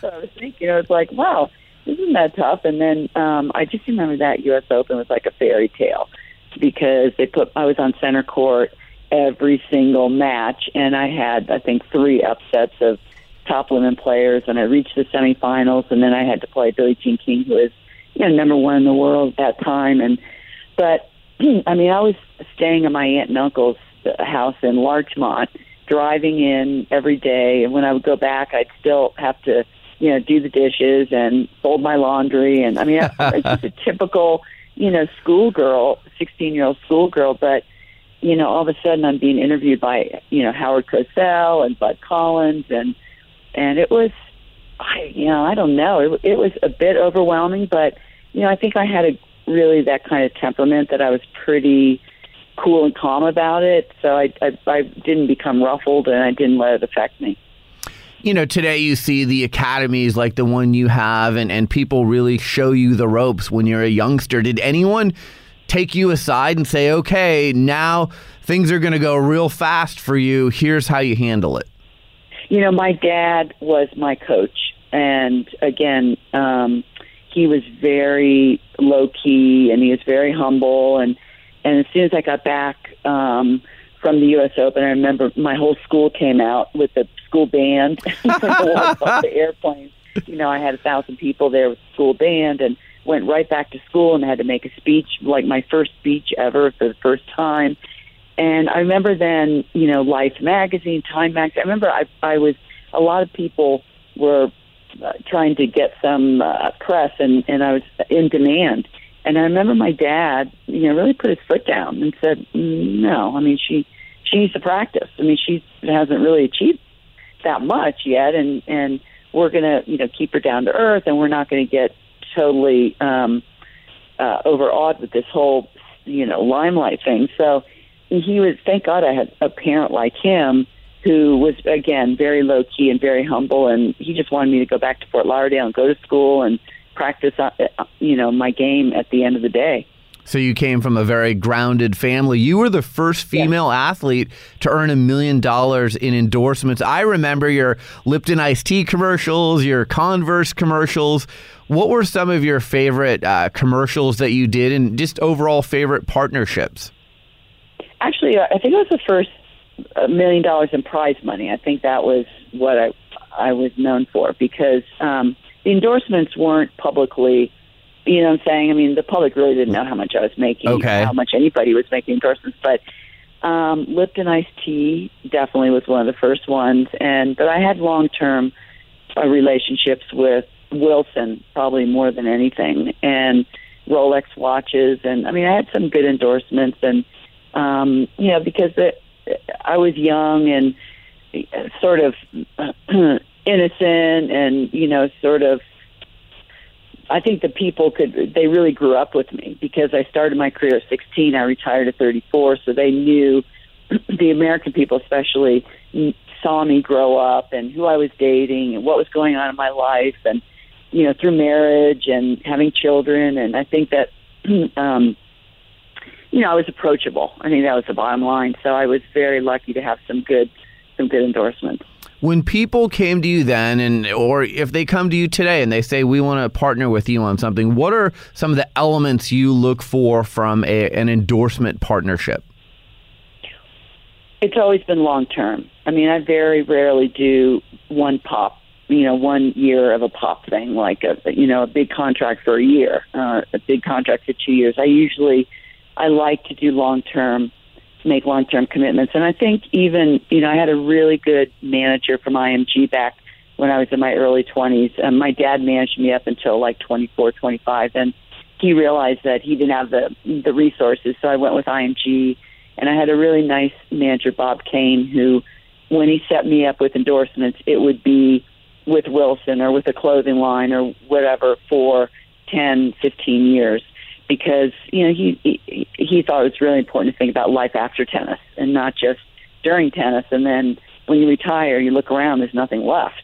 So I and I think IMG was really good about that because they started the Arnold Palmer and and they started the Jack Nicklaus. You know they worked with them and they're still earning great money right now and they're in their 70s and you have a company now, Chrissie by Tail, which I want to ask you about here in a moment. But how has your partnerships with the other companies you just mentioned helped yeah. you be the president and CEO of Chrissie by Tail? Well, I think that companies see that I, I I'm loyal and I stick to you know, what I believe in, and I'm into building a company. I have um, a tennis academy, when you, which you mentioned in, in Boca, that that has been going on for 20 years now. And again, it wasn't a flash in the pan. And I have a charity tennis tournament that's been going on for 25 years now. And you know, ESPN, this is my fifth year, but I have another four year contract. So I really I stick to my companies mm-hmm. through thick and thin, you know. And I think that Chrissie by Tail, um, you know, I always wanted to have a, a clothing line to fit like real women, you know, whether it was tennis moms or women's league players or you know competitive players on the WTA tour. I always I wanted to have I wanted to put some of my ideas and some of the styles that I wore in the 70s and in the 80s and the things that I loved like the ruffles or like lace or you know like backless dresses or I wanted to come up with my own line you know that would be comfortable for women and not just models and I think that's basically why what I'm trying to do with Chrissie by Tail right now. That's great. How do you market the brand? How do you get the word out? I mean, obviously you have a big stage and you have a good following on social media, but it also seems like you're not one of those people that goes out and touts everything that you, you know, that you're doing. So yeah. how do you how do you get the word out to the moms and to the people at the tennis clubs that you have this company that uh, they should try the apparel? Well, that's what that, that's where you come in. I'm happy to do that. no, you know, I try. I I try to do as much press as I can, um, and I try to you know get into some advertising into the tennis magazines. And before the U.S. Open, we're going to have a, a, a cocktail party introducing the fall and um, next year's line at the U.S. Open. So I try to take advantage of my being with ESPN at the Grand Slams and and try to give it a little bit of press during the Grand Slams. But you know, it's word of mouth it's a lot of tennis shops. You know, we're already in a lot of tennis shops, and um, and social media certainly helps. So um, the branding, you know, and the publicity is is definitely key and very crucial to getting the word out. Tennis icon Chris Evert is joining us here on Sports Business Radio. You can find her on Twitter at Chrissie Evert. You can find her clothing company on Twitter at Chrissie by Tail. So, the prize money, do you ever just look at it? I've had Jack Nicklaus on the show before. I've had John McEnroe on, and we look at the you know the prize money when you were playing. You won hundred thousand dollars if you won a Grand Slam in the seventies you know, in a few weeks, the prize money is three and a half million dollars for both the men yeah. and and the women. Do you just shake your head and go, "Wow, look at that money"? You know what? I feel really lucky that I came up after Billie Jean, our leader and our pioneer, after she spoke up for equal prize money, because when you look at it, her generation was was amateur and getting nothing. Hmm. So I was the next generation, and to me, in the 70s, when you think about it, winning a $100,000 at, at a tournament was is just like now winning a million dollars at a tournament or $2 million. It's, I mean, it's all relative. And remember, I mean, there's a lot more money now, but to me, there's a lot more demands on the players. Mm-hmm. They have to hire, you know, they're hi- everyone's hiring five or six players, uh, five or six people to be on their team, whether it's a physio, whether it's a coach, a hitting partner, a nutritionalist, you know, masseuse or whatever. I mean, these players come with a big team with big overhead, and um, you know, things are much more expensive now. So, I mean, you know, how much money is really enough for somebody? I made a great living over 18 years of of playing professional tennis and with my endorsements and and I and I just think I think the players nowadays deserve the big money they're getting because it just seems that there's um, the spotlight's on them a little bit more, and that, that's a heavy price to pay for lack of privacy. And they're doing more off court with their companies and with their endorsements. So kudos to them. They deserve every cent they're getting. Serena Williams is the dominant tennis player in women's tennis today. She's going for Grand Slam number 23 at the U.S. Open. I know that she reached out to you a few years ago. What did she reach out to you about? Did she just say, hey, look, I'm in a similar position to you and I want to pick your brain? What, what has that relationship been like? Um, it actually was. She, re- I think it was more like um, on the same lines as, um, "Hey, I really like that dress you had on last night. Who made it?" and uh, then we started. Uh, but she did. She was very um, engaging to me. We have a nice friendship. We text each other all the time. Um, I always talk. You know, we always talk about her her reaching her goals of Grand Slams and and we we do have a lot in common because we both have been number one and we both dealt with the pressure and uh, expectations and lack of privacy and so we've been through a lot of the same things. Uh, I think her on a much bigger scale though in this day and age, but you know she's very engaging and she's very she's got a great personality and and uh, you know I, I I really enjoy the give and take and I have no problem commentating her matches and separating the friendship from Serena Williams, the tennis player, because I'm, I've been openly critical of her um, when I've needed to be, and, and complimentary when I've when I when I should be. So, but it, it's really um, she's a good girl, and and uh, you know I think she's going to keep breaking some records here. Maybe you can discuss for a moment the importance of relationships with competition. I mean, I know you and Martina, I've seen the 30 for 30. It was fantastic. But you guys went skiing together, you trained together, but then you were fierce rivals on the court. How, what was that like? Because I know, you know, in some sports or some relationships, people don't hang out off the court with the yeah. person that they're competing against. You know, I don't mean this to be a sexist remark, but I think it might be a little more difficult for women to really bond, like to go out and compete and try to beat each other and then go out to dinner afterwards to let it go. I think it's easier for guys to do that. Um, I think women, uh, you know, there's a little more emotion and a little more drama associated with them. And um, the thing is with Martina and I, don't get me wrong, that happened at the end of our career, you know, where we became very close. I mean, mm-hmm. I was in my 30s when I went to Aspen, I went to her house and skied with her and worked out with her. But trust me, in the middle 20s when the, when it was really heated and when the competition, the rivalry was really heated, we didn't hang out together a lot. So, but I but I see the women, you know, in this day and age. Like I know Serena's good friends with you know Caroline Wozniacki, and uh, most of the, most of the top women are friendly, but at, at, they have their teams and they have their camps, and they'd rather go out to dinner with their coach and they'd rather not have to, have to deal with talking about tennis and talking about competition. So I think that's human nature, really, not to be socialized a lot with your competition. I grew up watching you and Martina and John McEnroe and Bjorn Borg and Jimmy Connors. I'm I'm 47 years old.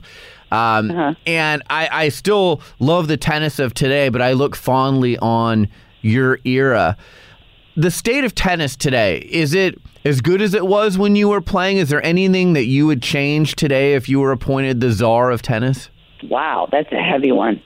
That's a heavy one. Um, you know, I think that's what ESPN um, and the WTA Women's Tennis Association. I think we're all trying to figure out right now how um, we can engage more with the fans at the tournaments and on TV. Mm-hmm. And we that's why we started like you know, before the players walk on the court, we have on court interviews. How do you feel? What are you What are you thinking about going into this match? What are your tactics? We're trying to get um, a little more engagement with the, the the TV audience because you know when you look at golf, they have such great ratings because you see everybody. You see everybody in four hours. You see everybody. But in tennis, very often you'll see one match, right. two matches. You won't see everybody. You won't see all the top players. And if that one match is in is is a wipeout and it's not a good match, you know, people are going to turn off their TVs. So tennis is a little tougher to sell on TV um, for the spectators and for the people watching at home than other sports. Football, for instance. I mean, basketball. You have a whole team. You see everybody. You see LeBron and everybody else. You know, you just don't see LeBron. So um, we're trying to figure out what we can do to make it more attractive, whether it's interviewing a player after the first set. Okay, what do you need to do? You lost his first set. What do you need to do? But, you know, so we're really in exploring and investigating now how to make tennis more attractive um, for the viewer. So, U.S. tennis, I have this theory, and, and tell me if you agree or disagree it seems like in the United States, I'd say in the last 15 to 20 years, we've become a country where the youngsters that are growing up, and I have an 11 year old daughter, so I have a, a, in-house case study. They seem to gravitate to team sports a little bit more than individual yeah. sports, and yeah. I'm wondering, is that why we're seeing the lack of great U.S. tennis players because they're playing team sports versus individual sports. That you're absolutely on the money. I mean, that's the way I look at it. You know, I, I mean, my kids um, were very, were good tennis players. They played, you know, high school tennis and they played tournaments and they they loved it. But, you know, when you're five or six or seven years old, you want to be with your friends, don't you? Right. You want to play soccer and basketball with your friends. And mom, you know, I want. Is David going to be there? You know, it's it's it's less pressure. It's more camaraderie, and also, you know, up until now, now we have smaller rackets. We have bigger tennis balls, like Nerf balls. We have smaller tennis courts for the young kids. But really, we didn't we didn't have that growing. You know, up until three or four years ago, we didn't have that. So young tennis players did not experience success at a young age. Whereas basketball, you have lower baskets, and soccer, you have a smaller field. You know, so there hasn't been success at a young age, and I think that's discouraged young tennis players also. But you're right on the money. I mean, we have so many great team sports now, and the money's unbelievable. Oh, yeah. right in the team sports, and the college scholarships are unbelievable. And let me tell you, tennis is a very lonely sport, and it's very isolated. It's you and you alone on the court and it it doesn't. And a lot of young kids don't want to be feel that way. Hmm. Chris Evert, tennis icon. You can find her on Twitter at Chrissie Evert. Just a few minutes left with her.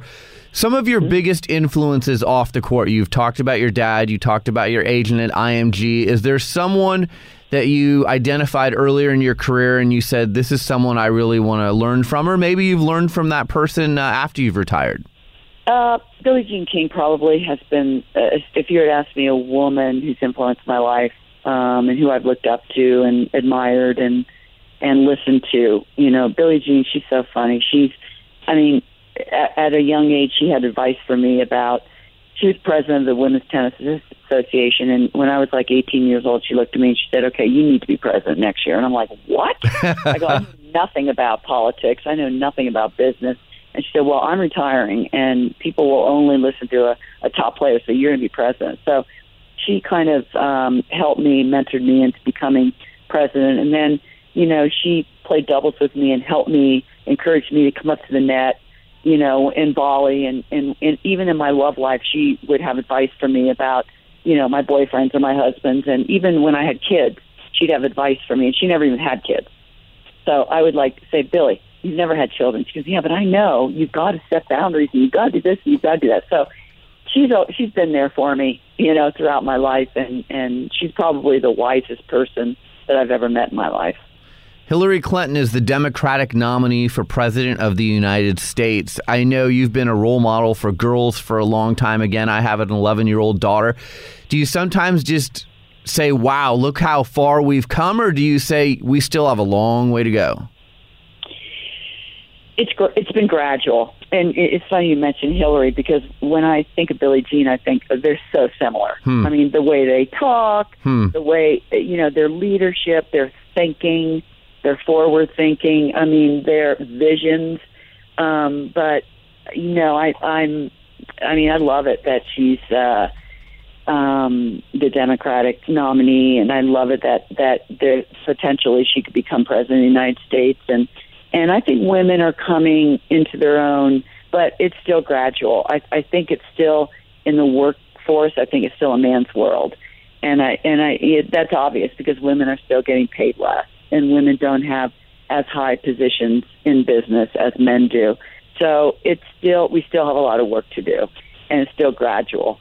But um, at least you know, at least we're going upward yeah, again, as a father of an 11 year old daughter, I, I, feel the same way you do. I feel like you know there's been good progress, but there's still a long, long way to go. Yeah. A couple of just yeah. really quick questions for you. How have you enjoyed the broadcasting with ESPN? I really like your insight and analysis, and I like that uh, you know you're not afraid to really give a player a critique when they need to be critiqued.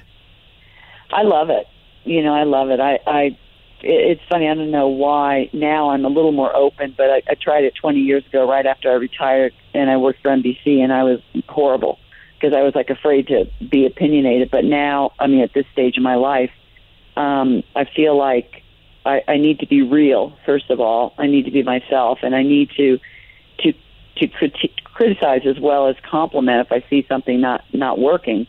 So I really love it. I love our team. We've got, I mean, Pam Shriver, Mary Joe, or Fernandez are two of my closest friends, Mhm. and we've got a great roster. You know, when you look at Patrick McEnroe, Darren Cahill, and John McEnroe, and Darren Cahill, you know, it's it's a, it's a Cliff Drysdale. It's a fun team to work with, and I think having my tennis academy too, and seeing, I've had to relearn what these younger kids how they're playing with the Western grips and the open stance, and I've had to relearn that whole thing, and I think that's helped with my TV work.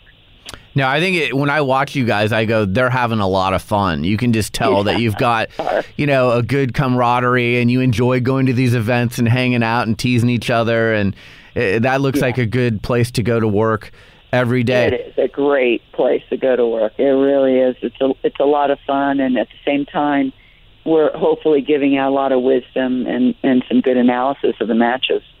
Your use of social media, I, I like it. You know, you're on there pretty frequently, and uh, I follow you closely. And again, I follow you uh, with Chrissie by Tail. Um, how do you like social media? Because, like you said earlier in the conversation, social media wasn't around when you were playing.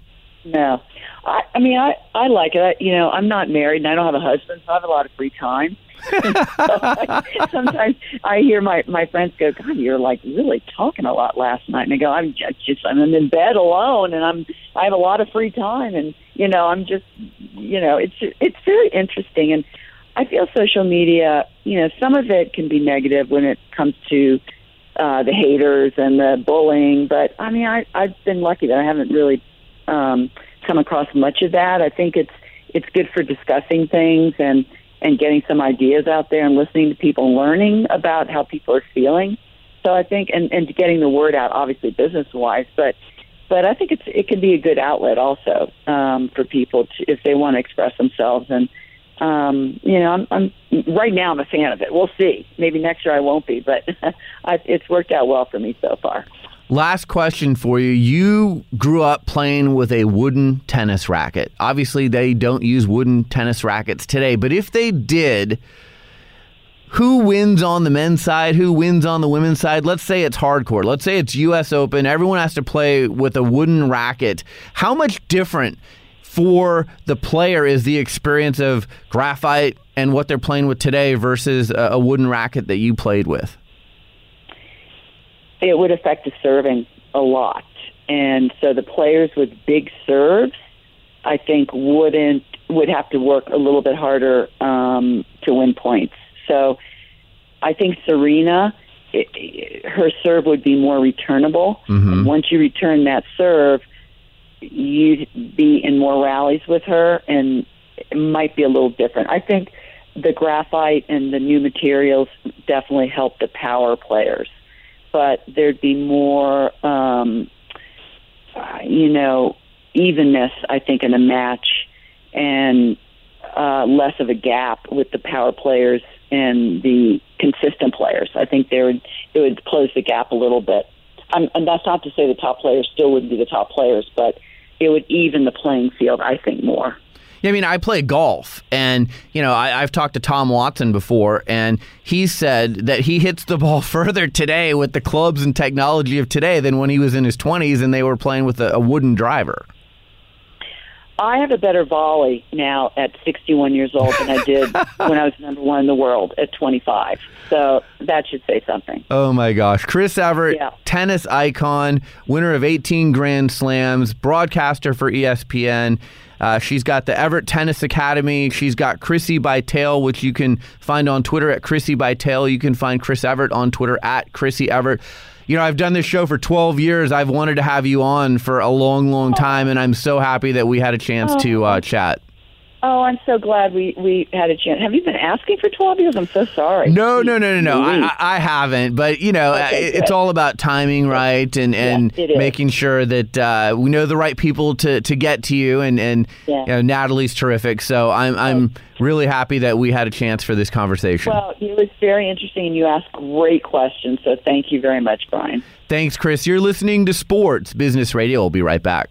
Now, here's Brian's interview with Candace Parker, WNBA star and NBA on TNT analyst from April 2020. My guest is Candace Parker. She is one of the all time college basketball greats at the University of Tennessee. She's currently one of the faces of the WNBA with the LA Sparks. A long list of accolades two time WNBA MVP, WNBA champion, finals MVP. She's the co host of the Ledlow and Parker podcast. You can also find her on TNT as a studio analyst.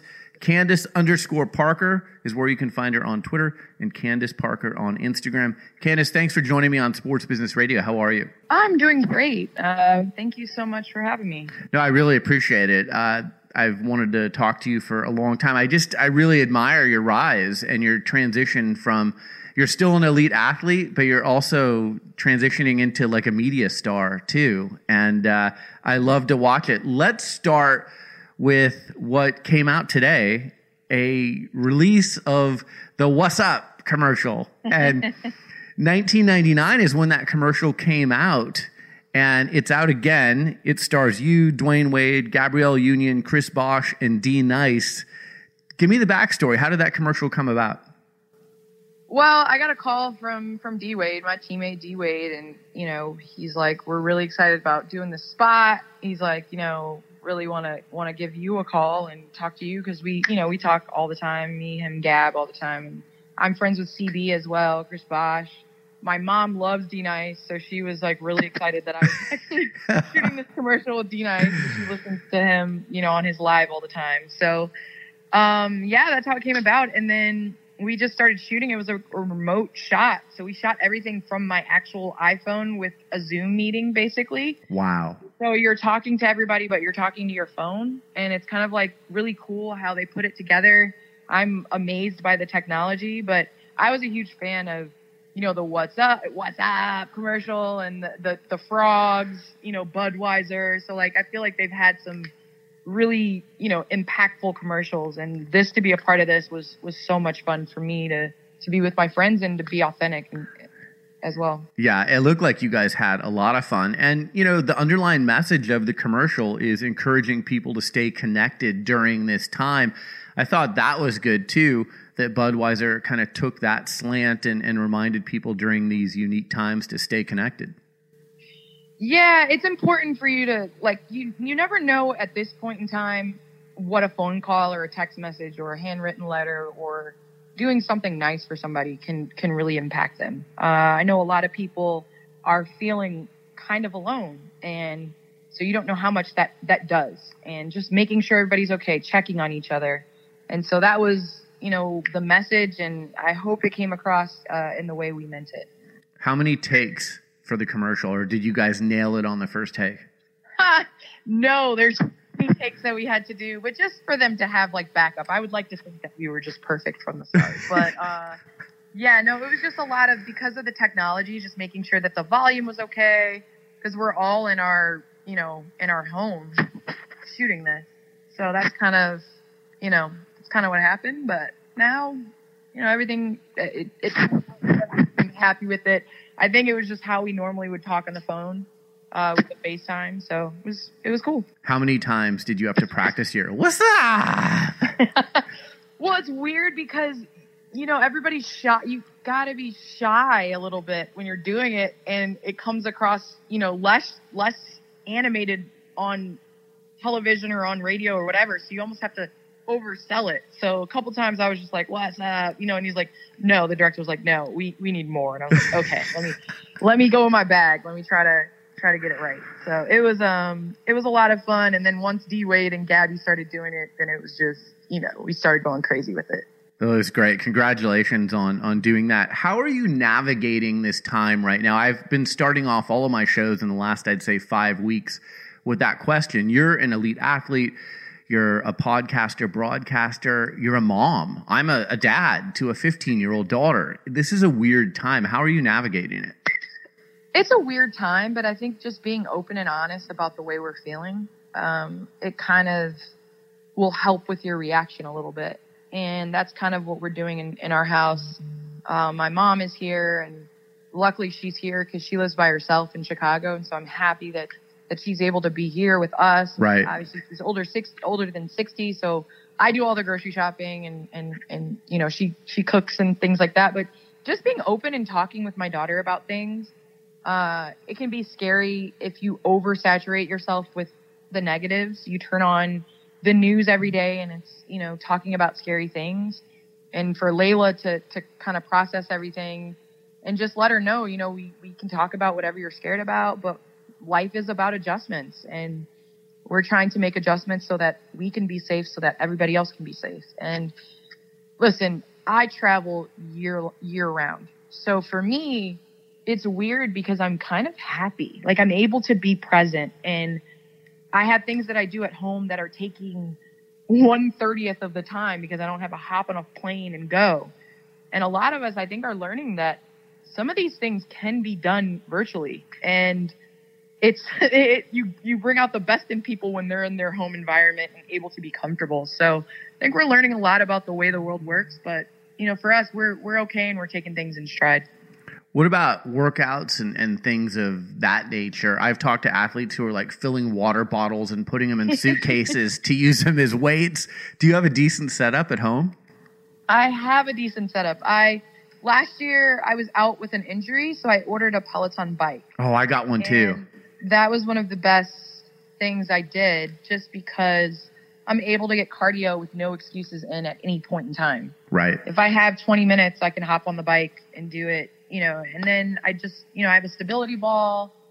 Fortunately, I live in, you know, LA, so we're able to kind of go outside and, and do some, you know, jump rope and things like that. But there's no hoop or, you know, anything like that. So we do ball handling. My daughter's into basketball now, so we'll do ball handling together and she has her little Zoom ball handling meetings with her team, which is so cute. Nice. Uh, but really just trying to, you know, stay in shape as best we can. Listen, everybody's in pretty much the same place. You know, we can't go to a gym and work out. So, you know, just trying to modify and figure out things to do.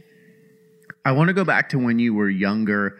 Um, I've heard you talk about the importance of playing multiple sports and not specializing in one sport. I know you played basketball, volleyball, and soccer. I'm a big proponent of multiple sports as well, but maybe you can talk about just the importance of, of playing multiple sports and how that helped you.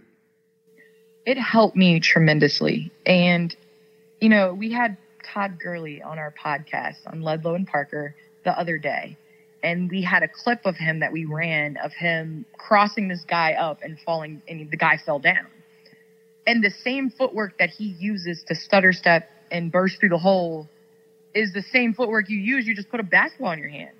And so everybody's so focused on making sure that you can handle the ball and things like that, but footwork's just as important. And everything that I learned in soccer has really translated into basketball. And um, you know, even you can look at the approach in volleyball. That that's helped me, you know, make my feet quicker and be able to laterally move to get to close a block. So I just think there's so many things and just like desire. I mean, how burnt out are kids now that play year round because that's what it is now. It's a year round sport. And I think it's so important to emphasize being versatile. And my versatility comes from doing multiple sports. Did you ever have a coach say you got to just play one sport? Yes, I I won't say that they were like, you know, you have to, but they kind of made me choose and I didn't choose soccer. So I played, I started, I continued to play volleyball and basketball. And to be honest with you, I mean, I played soccer until I was 14, 13 years old. And it was a good time for me to stop because I do think, you know, my body, just in terms of how much impact and I was doing with volleyball, basketball, and soccer. Uh, but yeah, I, I, I chose to not continue with that because it wasn't going to be one of those things where I was going to have to to choose and, and play one sport. I played volleyball up until my junior year in high school, so I was a dual sport athlete uh, for most of my high school career. And then you went on and you played for legendary coach Pat Summitt at the University of Tennessee. You became one of the all time great college basketball players. I'm sure you've been asked this question a lot, but what are some of the things, forget about basketball for a minute, what are some of the lessons that Pat Summitt taught you? You know, it's, it's funny as we transitioned from the three sports to, to Tennessee and to Coach Summitt, because my first recruiting letter for Tennessee was actually for volleyball. Hmm. And so Interesting. I give her a hard time about that all the time. Like, you know, I should have just came here and played volleyball. they clearly wanted me before you did. Um, but I, I mean, I can't even. We would be here all day if I told you all the things that she's taught me, and it doesn't have to do with basketball. That's what's so special. She has changed the way that I parent. She's changed the way that I am as a friend, as a mother, um, as a partner, as a daughter, as everything. Hmm. Um, she really has. And the way that she walked the walk, everything that came out of her mouth and that she required of us, she was doing herself and even more so.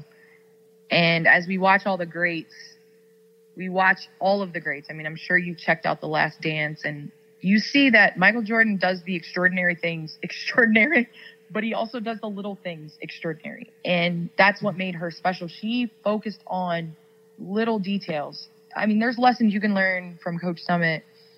She, the way she wrote her autograph, all of us sign our autographs just to get it done. You know, you barely recognize a C and a P with me and a number three. Coach Summitt, she wrote out every single autograph leg- legibly so you could read it. Pat Summitt. And I asked her one day, I was like, Coach, why do you do that? She's like, because I want that person to know I put the time and the energy to make this for them. That I'm giving them, you know, my time, my energy, my best foot forward. And I'm like, that's an autograph. She signs millions, you know? And it's just those little things that she taught me, I really try to carry with me today. That's amazing. So you now play for the LA Sparks of the WNBA, and your franchise has been so successful. I mean, you play in a very crowded marketplace in LA, but you've led the WNBA in attendance 2017, 2018, 2019, the WNBA Business Franchise of the Year in 2019. For people who haven't spent any time in the LA market, I mean, that's quite an achievement. What's the basketball vibe like in Los Angeles? Honestly, in LA, we've learned that if you win, they'll love you forever. Hmm.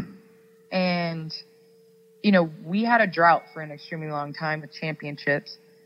When we finally got over the hump in 2016, I think it was just because of our new leadership. I mean, we had a new group that came in and really changed things around. We had a, a new president. Um, we, you know, we hired, uh, just everybody behind the scenes was was new, excited to keep going, and they cared.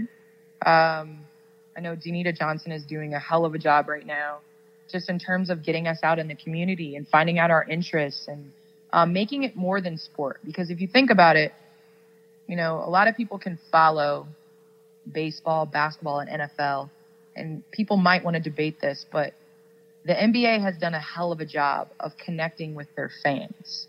That means getting in the community. That means having different business ventures, them highlighting it and helping athletes, um, you know, get out there and showcase that they're more than just athletes. Fans love stories. They love to be a part of something. And if you do that and you create and cultivate that culture, you know, the fans will come and support your business. And so that's kind of what the LA Sparks has done, have done in the last, you know, especially a couple years. Yeah, I interviewed uh, Cathy Engelbert in February and was so impressed with her and just you know her vision for the league and, and I know there's some great leaders in the league. Uh, I'm in Oregon, so I've seen Sabrina play and you know I think she's got a bright career in front of her. So uh, I think the league is in really good hands moving forward.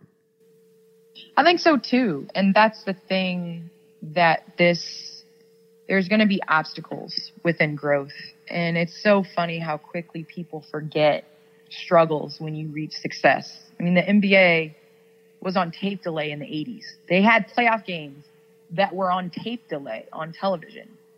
And nobody remembers that now because guys are signing $200 million contracts. But there were steps that had to be taken. There was lockouts. There were people that, um, you know, fought for the rights of what players have now. And that's what we look at, at as this growing period now with the WNBA. We're the longest standing sports league women's sports league that America has ever seen. We plan to be here for a while. I want my daughter to have an opportunity to play professionally if she wants to. And, you know, by that, it means going through these growing pains. It means fighting for things. It means taking a stand. And this past year, we did that. Obviously, we have a new, um, you know, new person in charge that's going to lead us. And, um, you know, that, that's, that's what we're hoping for. We're hoping to grow the game of basketball. With that being said, women's sports receives less than 1% of all sponsorship dollars and less than 4% of all sports media coverage. This is why I think you're doing amazing things beyond the basketball court. You've become such a recognizable face and, and you really transcend the basketball court. What needs to be done to get those numbers up? It's just interesting. It's going to take one person one corporation, one organization to have the realization that within a household, who does most of the spending? It's women. Women usually are the ones that are doing most of the spending. And how can we cater to advertise to those women? And right now, especially with fitness being in, eating right being in, what better opportunity? I mean, we've seen the following that the women's national team has had and they still get disrespected and they still get paid less and yeah. there's still an argument that he had to step down because of the remarks that he's made regarding women uh, from you know from soccer. So if you think about it it's going to take a process. It is going to take the realization and it's going to take a generation. I have so much hope for this generation coming up that have grown up with women in sports as in leadership roles on television, speaking about sports, speaking knowledgeably about sports. I have so much hope for this next generation of women and men to kind of take this baton and move the needle forward. Because honestly, the guys that are disrespecting women's sports usually are in their 40s or 50s. You know what I mean? It's kind of like young guys that have grown up. Now we're entering the generation where guys had moms that played after Title IX. They had moms that went to school and got scholarships to run track and do things like that. You have mom, you know, NBA players that had moms that that played sports. So you're seeing that transition, and I think you're going to see that with advertisement as well. Yeah, again, as parent to a 15 year old daughter who plays sports, I, I hope it continues to improve as well. All right, I want to talk about your media career because You've become widely known for that. So you're on NBA on TNT. Uh, I think you hold your own at least against Shaq and uh, Dwyane Wade. You get, looks like you guys have a lot of fun. And then the Ledlow and Parker podcast. I listen to that regularly. You guys have great guests. I'm in Portland, so I love the Damian Lillard episode that you had recently. Just transitioning to broadcasting, there's a lot of people who kind of struggle with do I do that at the end of my career? Do I do it during my career? How did you kind of land with what the right time was to do that? Well, when I turn on the television, I literally tuned in to Thursday nights, sometimes just to watch the broadcast at Turner. Right. I mean, just to watch TNT, just to watch those guys go back and forth, and they make the game fun. So I'm in my living room watching this as a fan and talking about it on the couch. I think the best job in the world is to play basketball, and the second best job is to talk about it. Because hmm. I do it anyway. And so it just kind of naturally happened where I was tired of playing overseas. I feel like my daughter, she's 10 now, and at the time she was eight and a half, nine. We just got back from another stint in China and it was just getting harder and harder. Like she needs her life here. She needs friends. She needs activities that she's doing. And she'd been about mom for her entire life. So it was time for me to kind of take a back seat, say no to some contracts that were hard to say no to and kind of transition into this next phase of life. And it just ended up being a great partnership and it was the right time. Players only had just started. So I was doing stuff on Area 21 and we started the show players only and you know, it just kind of stuck and it ended up being not a job. You know, it was something I really thoroughly enjoyed going to work and doing. And from the get go, coming in being the only female analyst, I made it clear, like, especially to Tara. Tara August is amazing. She's brought in a lot of the people that are working at, at Turner as talent. And I said to her, I don't want to be a hire because I'm a woman or because I'm a female. I want to be a hire because I deserve to have this job. And I deserve to be up there talking about basketball. And I made it clear to the guys, I'm not trying to be one of the boys. I'm trying to be your teammate. I'm trying to be one of the players. And so I honestly had to pinch myself a couple times because I'm up on set with these guys, these people that I idolized growing up. And now, you know, we're calling each other teammates. So it's really, it's really special when you get into a, a great situation, and, and that's what I have there. I think you do an outstanding job. And as they say, game recognizes game, right? they they recognize the fact that you've been one of the all-time great women's basketball players and I think you guys have fun. You can see that just like we talked about with the Budweiser commercial. I see that same kind of fun being had on set when you're on set with those guys. It's a lot of fun. I mean, I think Chuck says it best. It's an orange ball. It's not that serious. Let's not make it that complicated let's just go out and have fun and give people. I mean, if we didn't realize anything right now, that sports has a huge place in just our society and our happiness and our ability to look forward to something. I mean, think about how many games you DVR. I'm a huge football fan. On a Saturday or on a Sunday, you know, the conversations that I have with other people that cheer for the same teams I cheer for, I mean, it has a lot to do with our daily lives. And so just don't make it complicated. Get up there, show your personality, have fun. And, you know, I think you'll be successful. How about your podcast with Kristen? You guys also seem to have a great chemistry and a lot of fun and good back and forth with your guests. Kristen is one of the best teammates I could possibly have or ask for. She is like a personal friend of mine, but then on air, it's almost like she picks up when I'm putting down and, you know, I pick up what she's putting down. And it was, it's a great place to communicate. I mean, there's so many times where I'll get a text at like one o'clock in the morning. I was thinking like we could ask this guest or we could go this way on this interview. And the same way for me, I'm like, sorry, I'm texting you this late. It's the way my mind works. What do you think about this? And we support each other and give each other an honest opinion. And I think it's important to have a place where you can bring ideas and somebody will be honest.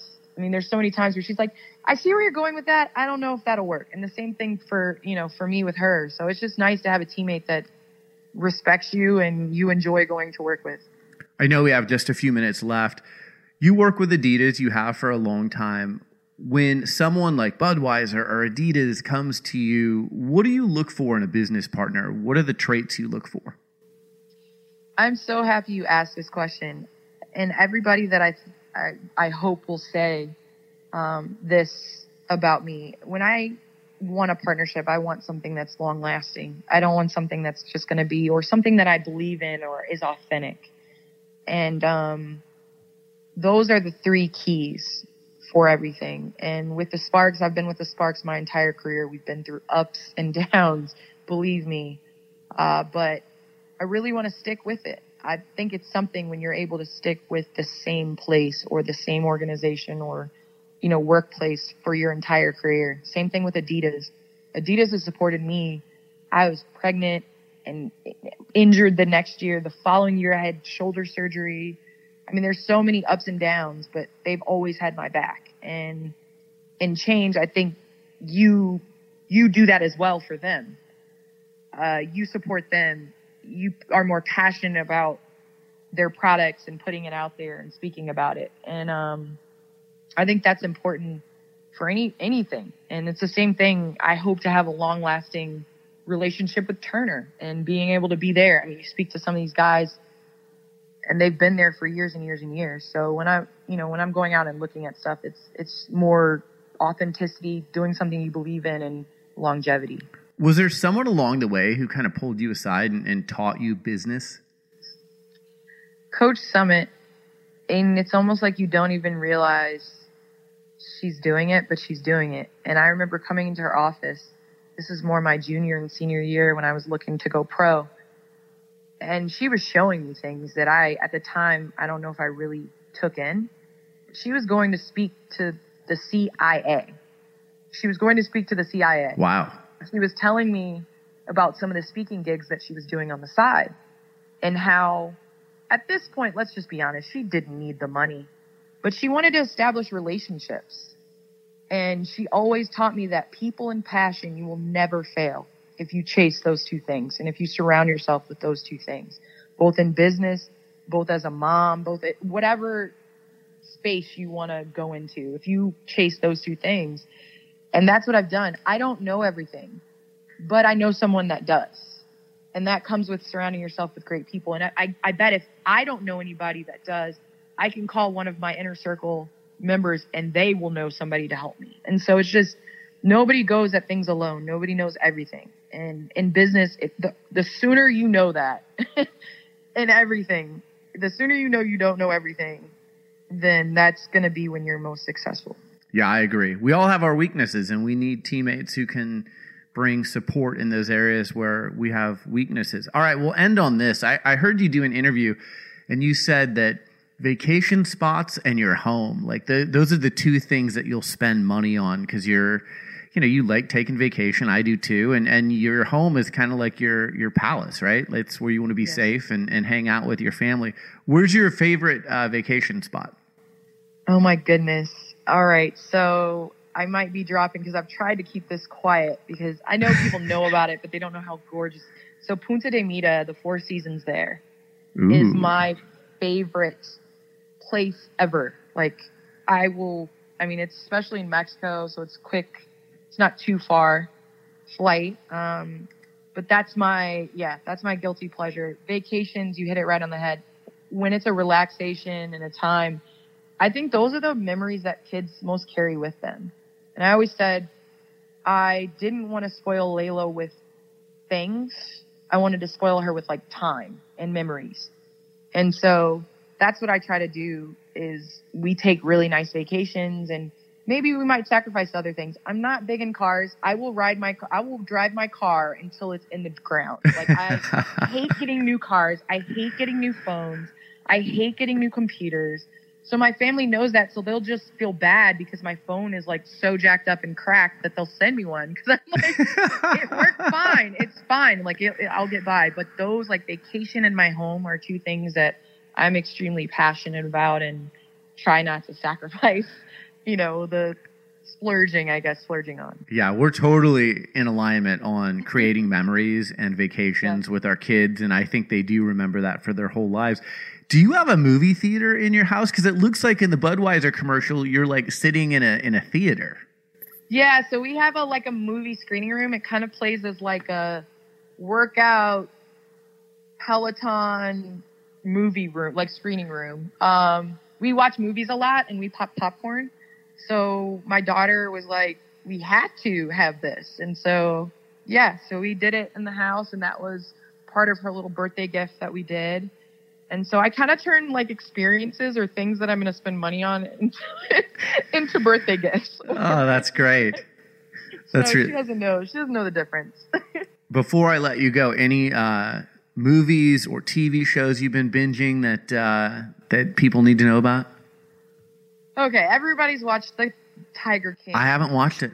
Okay, well, I was anti everything. Like I didn't watch Game of Thrones because everybody talks about it, and I'm just like, I can't. Uh, but I would suggest Tiger King just as entertainment. Hmm. like that world really does exist. Like like people in this world exist that operate in this way, which is so crazy. Um, another, I'm a huge documentary, like I'm a huge history buff. So I've been watching like the Oswald files on um, History Channel on demand, hmm. and it's really cool to kind of hear more about like the JFK assassination and you know, was there conspiracy, things like that. Uh, so anything Kennedy related, I'm the, like I'm watching that documentary. Uh, in terms of shows, Little Fires Everywhere. I've been watching that. Yeah, that's good. Yeah. Okay. So I'm starting that. Like that's on my list after the morning show. So the morning show I'm finishing. That's good then, too. That's really yeah. good. Yes. So I'm like right where the you know everything kind of hits the fan in the morning show. So I'm excited and then of course last dance the michael jordan doc and and you lived in chicago for a while and i know grew up grew up a big uh, michael jordan fan yes i had my popcorn and it was actually my birthday so i don't know if it was by chance that they decided to release it on my birthday i would like to think happy not. birthday thank you but they released it on there so it was the best birthday gift ever uh, we had my popcorn i had my little chicago bulls jersey on we sat down, we watched the the show. I, there were so many surprising things that it was fun to watch as an adult because at this time I was like 10. So the way I processed everything that was happening was so different um, than I do now in terms of even the Scottie Pippen stuff and like the way Michael Jordan behaved and how he acted and things like that. It was just it's so cool to see as an adult uh, people that you idolize and what it takes to to win a championship. I mean, it was it's insane. Yeah, I'm looking forward to the next uh, what four Just Sundays. release all of them. Yeah, it's like eight. You already, you know, there's eight more, so you're holding us hostage for four more weeks. I know it is kind of the. Do you release them all at one time and you can binge them, or do you spread it out? And I guess during this time, it makes sense to spread them out and make it kind of a Sunday night event. Yeah, I know everybody's looking forward to to this Sunday coming up and getting the story behind each player. Candace Parker, the co-host of the Ledlow and Parker podcast. You can also find her on the NBA on TNT. Find her on Twitter at Candace underscore Parker. Find her on Instagram at Candace Parker. Candace, thank you so much for making the time. Continued success to you. I'm so impressed with uh, everything that you do on the basketball court and off. And uh, stay safe during this time. Thank you so much. This was an awesome interview, and I appreciate your support and um, definitely supporting you. Uh, be safe, please. Stay healthy. Thank you so much. You're listening to Sports Business Radio. We'll be right back. Hey, it's Brian Berger here. We've collaborated with our friends at Parish Project to create high quality sports business radio clothing, including hoodies, long sleeve t shirts, and short sleeve t shirts. Each item comes in five different colors and a variety of sizes. These items are super comfortable, and you can wear them on Zoom calls, while working out, or when you're lounging around the house. Sports Business Radio has loyal listeners around the world. We'd love for you to post a picture rocking your Sports Business Radio gear. Tag us on Instagram or Twitter if you post. Get your official Sports Business Radio gear by going online to parishproject.com. That's parishproject.com. P A R I S H project.com. Well, that's it for this edition of Sports Business Radio. Thanks for tuning in. Thanks to our show staff, Brian Griggs and Josh Blank. And thanks to our partner, Malka Sports, for powering Sports Business Radio. Learn more about them online at malkasports.com. That's M A L K A sports.com. For Brian Griggs, I'm Brian Berger. Have a great week, and we'll talk to you soon right here on Sports Business Radio. This and every SBR podcast is available on Apple Podcasts, Spotify, Stitcher, and your favorite listening app. Follow Sports Business Radio on Facebook, Twitter at SB Radio, Instagram at Sports Business Radio, and online at sportsbusinessradio.com. Sports Business Radio is produced by Brian Griggs and Griggs Productions, griggsproductions.com.